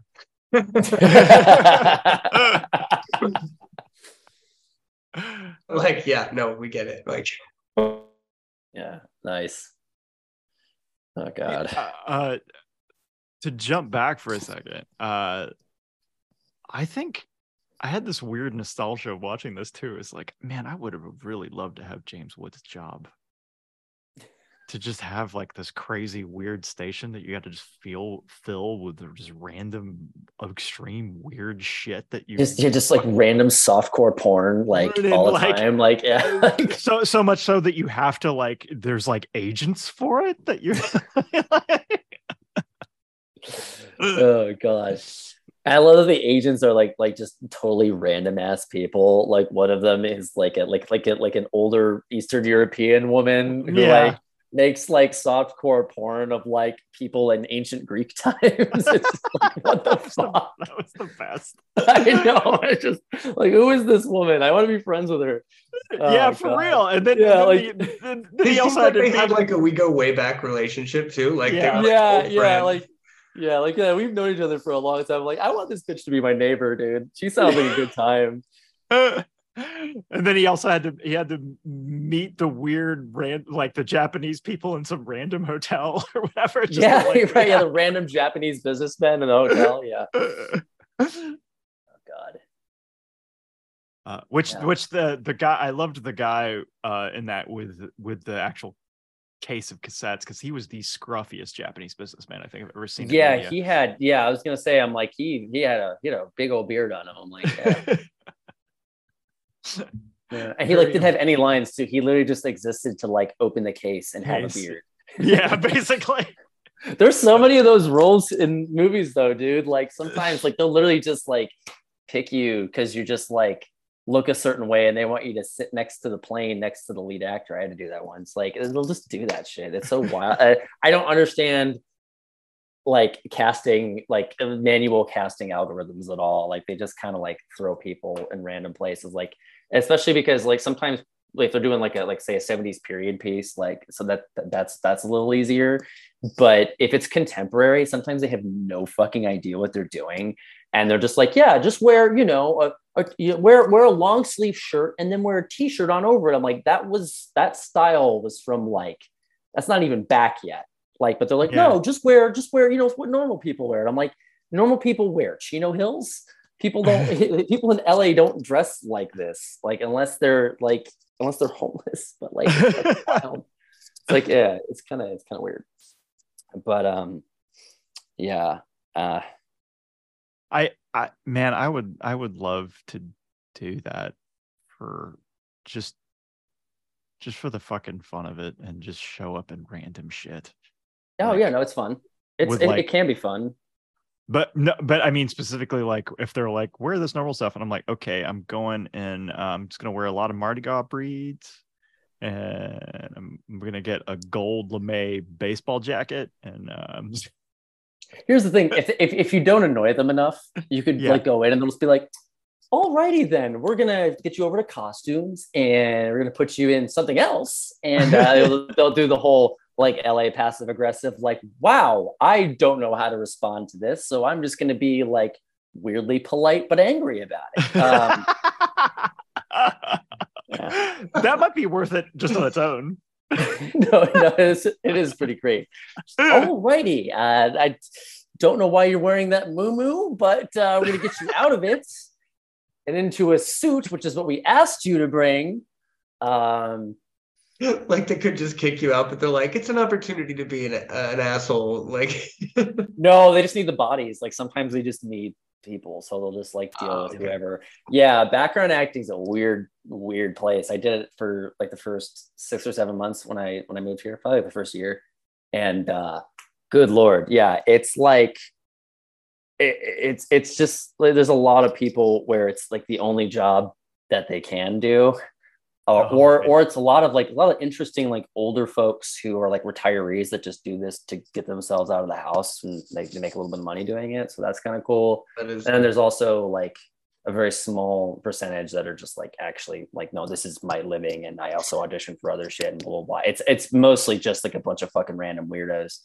Um, but uh, not my I had a few friends in New Orleans that would just do like every once in a while, like anytime they'd get a, a like a an extra gig, they just do it on the side to supplement income. And like one of my friends looked a lot like like a lot like Adrien Brody, Hmm. and then fucking met Adrien Brody. like Did, was- was he a stand-in for Adrien? no, no, Okay, but it was yeah, stand-in stand-in work if you can get it is good work. You make like 200 300 dollars a day doing that. I Yeah. highly recommend it. No. Yeah, that's that would be great. Yeah. Uh, Being a, yeah, a I- lighting prop, basically.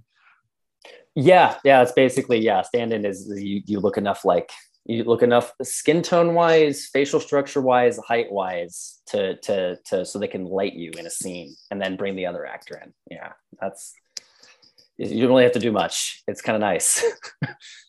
sometimes you got sometimes you have to memorize some complicated blocking. That does that is that is hard sometimes, but like there's not a whole lot of work involved. It's great. It's great work if you can get it, especially if you can get it consistently. So do you get to put them like on your resume? Like I was Ryan Gosling's ass in this. Yeah, kind of. Yeah, you you, you kind of do get to you kind of do get to do that. Uh, I mean, that would be actually pretty. You know, that's a, a pretty good credit to have. I think yeah, that one in particular. yeah, that's it. That- yeah, yeah. Well, yeah, because you could actually no, you could actually use it on a resume. Like you could say like, "Yo, I my ass is is firm and juicy enough to be Ryan Gosling's ass." and boom, star of the porno. yeah, if you yep, true, yeah, yeah you, it, the good good good porn resume thing too. But it's just like, listen, man, like like if you need an ass, I got the ass. I'm your man. I'm I, your I, ass. I'm the. I'm, it, you might even call me the ass man. Um, We- weirdly, ass that, even. My weirdly, I scatomancy says that I get this gig. So W- weirdly i uh I, I i did i was the lighting dummy for for ryan gosling's ass but they only lit my head which was strange i don't yeah, yeah, yeah, that that that's the the LA polite but angry I was talking about.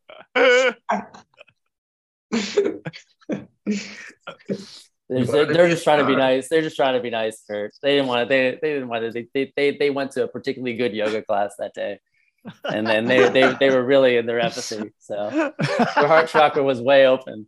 So they just, they just didn't want to. They just didn't want to give you the good news, man. I'm just feeling so positive. oh God. It was a really good, really good yoga class today. Oh my god. I'm just my spirit is breathing. I'm breathing and my spirit is breathing and my feet are breathing. Notice that my feet are, they have mouths on them. They're breathing. and their wings, the wings on my feet are also breathing. Notice how my feet are also breathing. I, I this PCP yoga. Um, Hot boxer yoga. Yeah. hot box PCP yoga. Uh, Can you imagine the ad campaign for that? Like, hey, I'm an octopus, and I'm here to tell you that hot box drumstick yoga is the only PCP yoga for you. Come out feeling like a million bucks, and also feeling like a million pigeons. I want to meet that guy.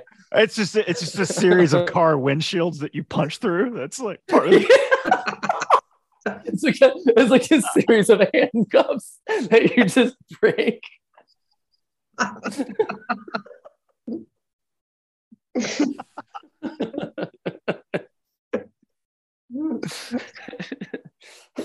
we call this one ripping off the police car door because what you're going to be doing in it is ripping off a police car door. Uh, If you're doing yoga correctly, it gives you energy.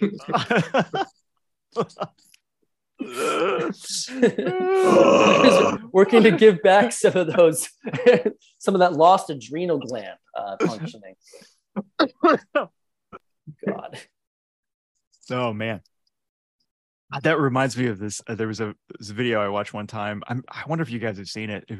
It was this dude that they were they they the cops were arresting, and in the middle of them trying to like wrestle him down, he was like he actually did a prayer. He was like, "Archangel Michael, give me the power!" To, and he just like bursts out and runs away from the cops. Like he actually escapes and gets away. It's pretty amazing.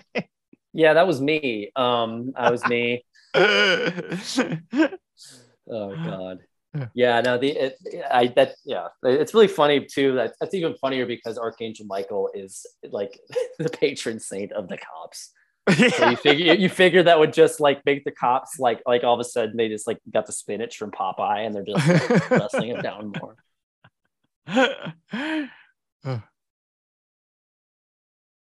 Man, that's uh what made you want to become an actor? Um, I just started doing it in theater. I started doing theater in college and just found out that I was all right at it. And uh, I was a journalism student and I kind of saw where that was going. And I was like, uh, I'm going to try this instead because this actually seems more plausible.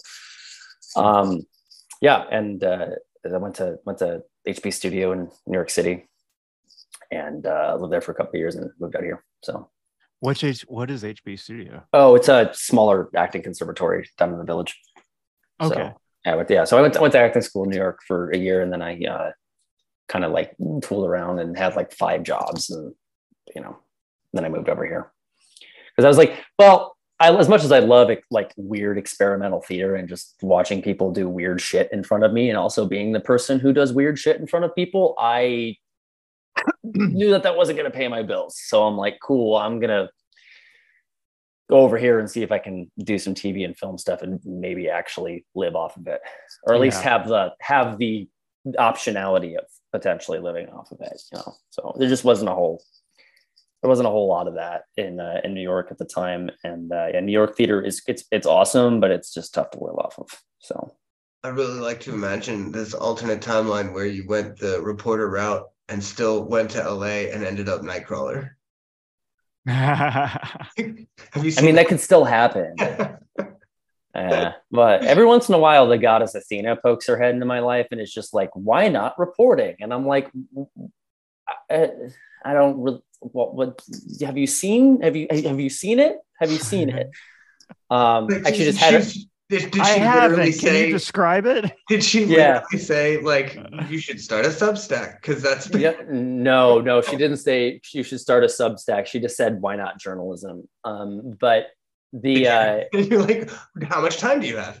how much yeah right that, that was that was that might have actually been my response um but uh no i just had one of those again recently where uh, somebody brought a very small turtle to a rave that i was working at and they were like do you want to meet athena? And i'm like god damn it because i can't ignore when somebody brings a live turtle to a rave like that has the name of a greek goddess. You're just like all right um shit.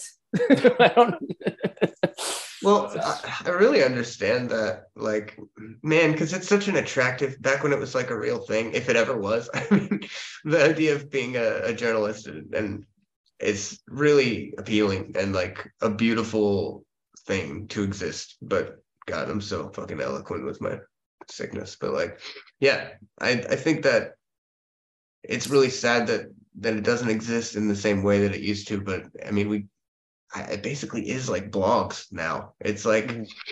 it's people that just are dedicated to doing the thing that they want to report about, and those are the individuals like who are doing it independently. Are the like the only sources that, and I guess that's cool, but it's not cool that only a very small percentage of the people understand that this is the case.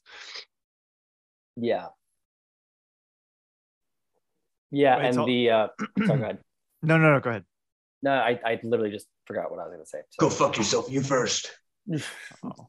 Uh, it, what the the the conver- converse conversely, there's a group of people that just literally they just grab a fucking camera and then they go and do crazy shit. That's the other aspect. like that guy at Davos. Yeah. Who was just like yelling at fucking people like outside of the hotel. Which guy is this? I don't remember his name, but there was this guy uh, like who just went to Davos and was like live streaming, just like, "Hey, what? What are you gonna? You're gonna make us eat bugs?" Like yelling at them. It, was, it was good. Like he went to Switzerland from the states to yell at these. I think he was from the states. I can't remember now. I, Was this was this Eric Andre? It was actually just Eric Andre. with a green screen. the green screen. Yeah, it's not even he's not even actually at Davos. He just like hires a, a Vlad Putin lookalike. Because I'm sure there's some, at least one person here who does that and just fucking yeah. oh god. Um no, but the uh uh it's funny because he actually lives by me and he's like actually really chill. like he's just like he's like just like you know like sits and reads all the time. Like he's not, you know, running around naked or anything. So it's like, oh yeah, I've uh I have seen your ass. this is really weird. I think I've walked past him on the street once. Eric Andre. Um, he used to shoot a lot in New York. He used to shoot all of his prank stuff in New York City, which he had to eventually go like deeper into New York. Uh, He like he had to shoot. He had to start shooting in Newark. Oh, wow. like was not great, as you might imagine. Um, but uh, yeah, I would imagine he'd be very chill because the stuff he creates is so fucking whacked out and nuts. I think you'd anything that you'd any weird strange urge that you have that's contained within that would probably make you very calm when you're not doing that. yeah. In the same way that kind of like a, a lot of, but well, Cronenberg is is is kind of that person where he's very chill and Yeah. and kind of kind of like uh, uh, subdued and Lynch too the same way. Um, and they just make horrifying shit. Yeah. So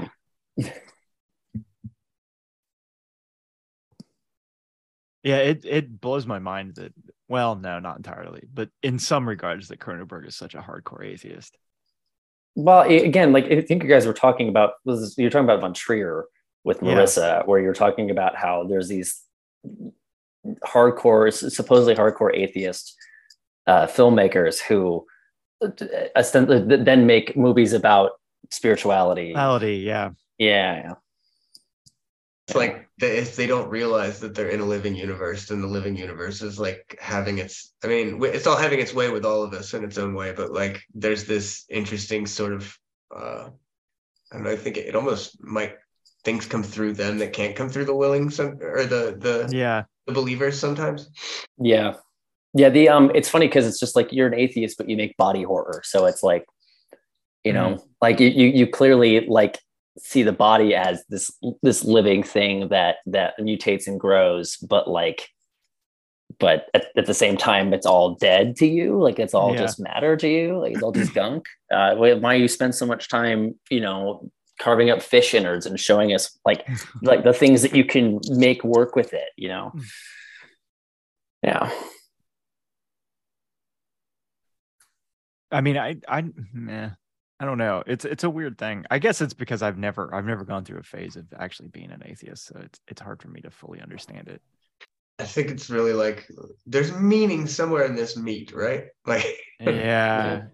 Or well, well, we bring meaning to it, but it's mostly meaningless or something. I But I think that's where like all the care and artistry that goes into like using fish parts as an atheist to like craft this. You know what I mean? That that experience. It's like why even delve into that unless you're you're like really you're looking for meaning. Like you're trying to find the the water in the stone, even though there's this proclamation.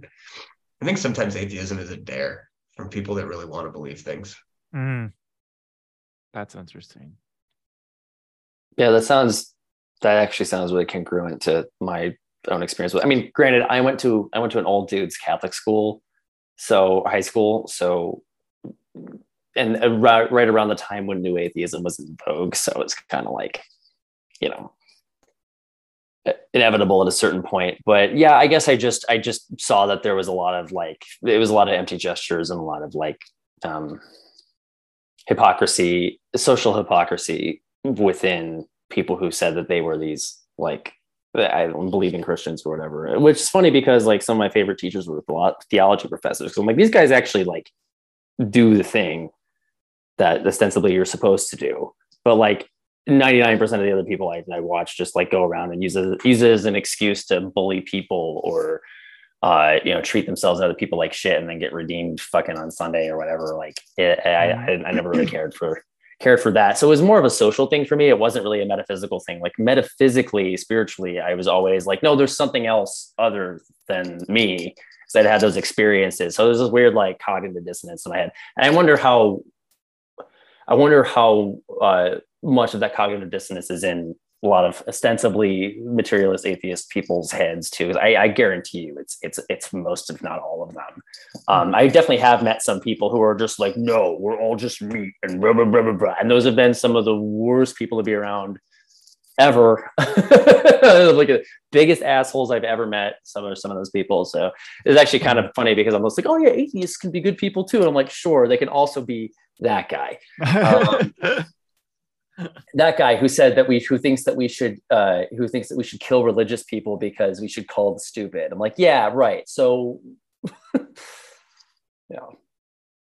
But really, you just became the thing that you hated. You just yeah, you literally it, yeah, cool. you inverted it. The fucking... It's it's like when you're learning to ride a bike, and it's like don't hit the tree. And so when you hear tree, you look at the tree, and then you of course hit the fucking tree. There's this like it doesn't matter if you're hating it or loving it you're putting your attention on it.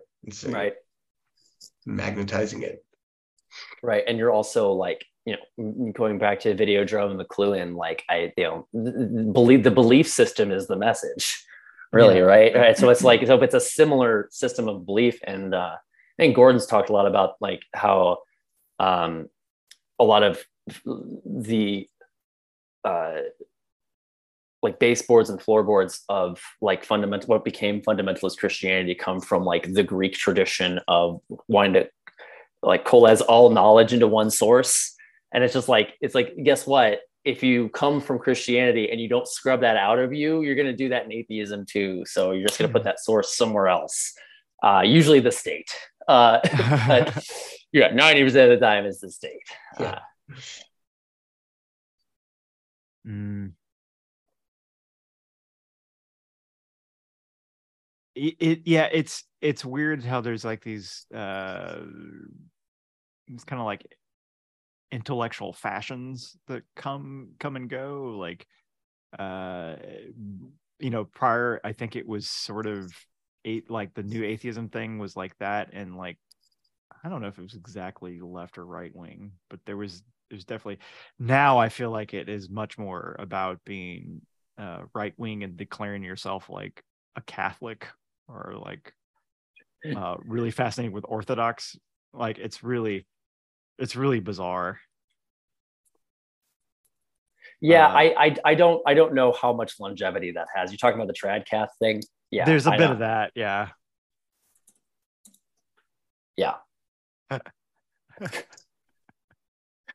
why are we having this conversation? We could just why, are, why are we doing this on chat? You could just tell us, dude. Although I think it is fun. It is yeah, fun. It is that, like, yeah. You don't know what we're saying, audience. Fuck you. never know.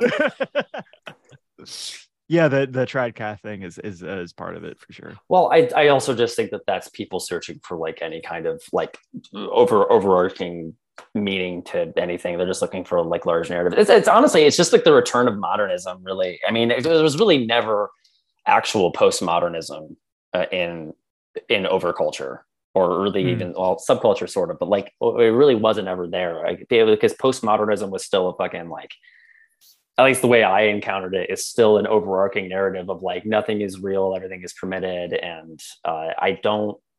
I, I- think people are just kind of sick of that and they want to do something else. And what's already kind of ready made there is traditional religion. You know, Religion, yeah. usually usually Catholicism or Orthodoxy, one of the two. Um, so the uh, I, I mean, I don't think you're gonna see kids like you know, it's just like yo, the really cool thing right now is be Wahhabi, man. Like you know, it's a really cool thing to be right now is like it's just it's to just be uh is uh is I'm trying to think of other like fundamentalist sects of religion. Uh yeah, damn, I can't. My my brain is also fried too. So maybe we should maybe we should call it. I win. My head is You do win. completely You- clear. I'm I'm on top win. of things. I didn't get I didn't I have not had coffee, so I I have a handicap. Like Man, I've I've been using the space bar this whole episode, which I've never done before because I have to sniffle and cough every few seconds, and I'm like, ah, I'm not gonna fucking be that guy. Oh, dude, I was like so. I, I'm, I'm drinking like this fucking LaCroix shit, and I'm like trying so hard to to swallow, like to to, to swallow softly. Um, name my- name my OnlyFans. Swallow softly. we should not- we should do a not podcast. We should do a podcast where we just eat spaghetti the whole time. I, I, I think just get get just go ahead and just burn that bridge. I should have some some like yeah some Vietnamese noodle soup. this would have been the episode to do it though. I Yeah. feel like Yeah, just like yeah, just go get some fun. Just like slurp. yeah, But I. I can't I can't tell you how many times I've like said something and been like, oh, there's a pause here. All right, I'm going for it. Blah da da da da da da da. Get to the end of the sentence, and then I'm like, oh, I didn't hit spacebar. All right.